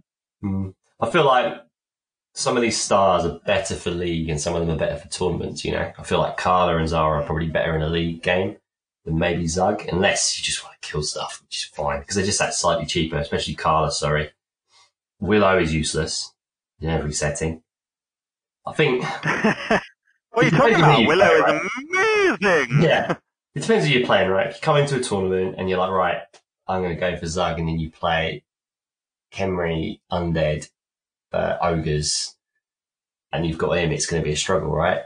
That's the difference. That's because you know you just don't know who you're going to play. Which is why I think Bo, this is my opinion, Bo or Dolfar, depending, because of the way the Bretts are, that's more beneficial to have a, a quick, fast elf against those bash teams because Zug's probably going to get crap beaten out of him by bash teams because the knights and everything can't really support him against like your humans and your, you know, and your your elves and stunty teams and stuff. Zug's going to be excellent, but I think he could just get a little bit ganged up on in uh, against some of the bash teams. You know, I don't know what you think about that. Yeah, no, I absolutely agree. I mean, I, I, it's Berts suffer from the same thing that humans do, and that they're a little bit of a finesse team. They're kind of a bash team, but they're more of an edge team, and they struggle against bash and they struggle against edge, but they can also like excel against both. It depends how you play them, so they kind of reward good play. Um, and humans have like a get out of jail free in the early sort of stages of leagues. We're talking about tournaments now, but the early stages of leagues, um, where they got the ogre and the the um, the excellent rerolls that they bring that Berts don't have. Mm. Um, but Bert, and Berts can absolutely reward flair and fun play, and tha- and that's what's great in tournament builds. You can use those stars to really enhance the flair play that you have. Yeah. Um, I mean, you know, we're, we're getting to the end of the podcast now and we're going to round up in a bit, but it's, you know, I'd say like, why would you play Bretonnians? Um, like, do you like your opponents moaning about how annoying your team is and how, you know, the wrestle and the fend and all that kind of shit? Uh, do you like to disrupt what I'd say is like the normal game strategies, like in terms of Yeah. using those things against your opponent? And do you want to challenge? Do you like Mm. min-max kind of teams, you know, because Berts can absolutely min-max that stuff, then I would say Bretonnians are for you. That's why you should play them. But why shouldn't you play them? You know, I mean, it, it requires a really good knowledge of positioning. They're, they're quite strong with the Dauntless, like deceptively, um, and without it they struggle. But winning with moderate stats is not easy. It's not great. Like it's, they've got absolutely moderate stats across the board. They've got no strong players, fragile linemen, and they've only got agility three for ball handling and agility two in lots of players, which is quite frustrating. So it's it's it's certainly a finesse team, a team that you want to have a challenge with. But I think the reason they're they've been put in tier one and why I'd say they're tier two is because absolutely in the right hands they're really strong. Like if you Mm. want to, you know, piss people, they've got that ability to piss people around. And I think that's why I've been hammering home over the last like two, two and a half hours about using lots and lots of blockers with wrestle and lots and lots of lineman rependers because that's what they actually do really well is to really piss people around and fucking in their face and use those skills to their strengths. Um, and in a weird kind of way, they become lower tier two, high tier three if you use more and more knights because they're cool and they do flare shit and they do stuff. And you can physically do that play style and you can wi- absolutely do well, but you're relying on dice rolls. Yeah. And Blood Bowl is a statistic average based game. And if you want to play a statistic, like Joe Manji, who gets, who I enjoy upsetting with, you know, like removing his mummies in turn one and things like that. You know, it's hilarious. but Blood Bowl, if you want to be, if you want to be really good at it, it's a risk-based Yeah. game where you want to minimize your risk. And having lots of wrestle players early on is really good for that. And Berts can do that. They have, Mm. they actually have the players to do that. And I think that's what I've been arguing earlier. And, and I, and I wouldn't extol this for tournaments at all, and we've kind of reached the end stage of this podcast now. For tournaments, I would take broadly, it's probably three and three, three knights and three yeomen and a star. Yeah. And if you can reach a fourth of either, um, with Mhm. With hopefully two rerolls, either with leader, that's what we'd recommend on the podcast. But for me, it's like really max out those yeomen and the peasants to the annoyance value for bets because that's where they really fight those averages and do really well. No, yeah, totally. I think you're totally right. I think in terms of, as you say, tournaments, three and three, perfect. Fill the rest peasants, star. You can't go much wrong, to be honest. And then you can go for the silly flair plays because it's you're not worried about your players dying, which is hugely different between different playing styles. You know, if anybody asks what's the difference between tournament and league play, that's what I would always say is it's regen. So the games are always gun ho gun ho Blood Bowl in tournaments, in my opinion, because you got nothing to lose. League play, apprehension, apprehension, which is why, like you were saying, if there's a reason maybe to play Blood Bowl or to play Bretonnians is because they need that finesse. They need to be used sensibly because if you don't, you might not have a team at all because they will just disappear. Um, which is why having an Apo early on is really nice. Your build, for one of the some some of the ones I've kind of written up as well, that Apo is essential just to keep the knights alive. You know, you'll lose yeomen and peasants like you wouldn't believe. Um, maybe not so much in your build, but uh, you might want to keep the yeomen alive. But I've always been Apo for knights only. That's always been the the play. No, no, I think In a I think my build is the way. same. Yeah, You start with the four yeomen and the Apo, and you've only got two knights, so the Apo's there absolutely, and the Mm. yeomen are, are cheap, so because Mm. you, you can replace them. You've got the money, especially in the DBL. It's coming in. You can also re- you can almost replace a yeoman a game, if not every other game. Yeah. Um, and you're very much playing that control play style. Um, that, that in a weird kind of way, the Berts aren't designed for, but they can do really well. Like, and it, it, it's it, it's difficult. I, I'm I'm finding myself in a little bit of a bind in this podcast because I'm purely presenting a playstyle that I think um, is effective, but maybe not fun um, in the Blood Bowl world and the world But I I wouldn't play Berts in that playstyle probably if I took them in the DBL. I'd play them more in the Flair fun playstyle, take shitloads of knights and have fun. Mhm. Um, I'm just presenting another style of it, and I think that yeah, you've hit the nail on the head. Totally, man. I think, I think, yeah, I think we pretty much covered it. What else can we, what else can we talk about the lady, you know? Anything else we can talk about? The lady, as simple as that. I, I've used them for two years. They have been a massive change from Nurgle, which I used religiously as well for about two years. And you know what? It was a big change to get used to using this team, and it's a positional team. If you want to learn how to play positional Blood Bowl, I don't even think I've mastered it. I'm not even going to say I've mastered it. If you really want to learn how to use it, that isn't elves, because elves, you know, that AG4, it almost gives a get out of free jail card sometimes when you've got to, oh, I've just got to fill that hole. Two plus, I've done it. Brett's, you've got to do it with three pluses. Comes a little bit different. Um, so yeah, they're a finesse team, positioning team. If you don't quite get it right, it can all come undone really quickly. So they're quite delicate to use because they are weak and more because they are obviously, uh, it's tough to get the positioning right. But if it works, they're a cracking team to use. They're, they're a very reward, rewarding team. Um, when it all goes right and that defense works, it's great. It's pretty cool because you know you, it's up, you're up against it with the agility. You know you're up against it with the armor. You know you're up against it. Most teams are going to kill you by a very limited amount. So they're very rewarding. But then on the other flip side, to not use them, uh, yeah, they can be very frustrating just because of those reasons. That dodge you just need doesn't work and suddenly the whole game falls apart. So yeah, that'll be my take on them. Take them if you want a challenge. They're not as easy as they seem, uh, but they are very rewarding, I think, is, the best thing to say about them. Yeah, that's that's a great sum up, Mark. I would agree. I mean, without exceptional stats, you really need to make the absolute most out of your starting skills. You know, blockers, even the ones I've been extolling, are only strength three with a wrestle, mean, meaning you can't reliably win by outbashing your opponent. Uh, blitzers are movement seven, they're AG3, meaning you can't rely on elf bullshit uh, or Yeah. country, uh, and you can't outrun your opponents because what elves are going to outrun you. So what have they got?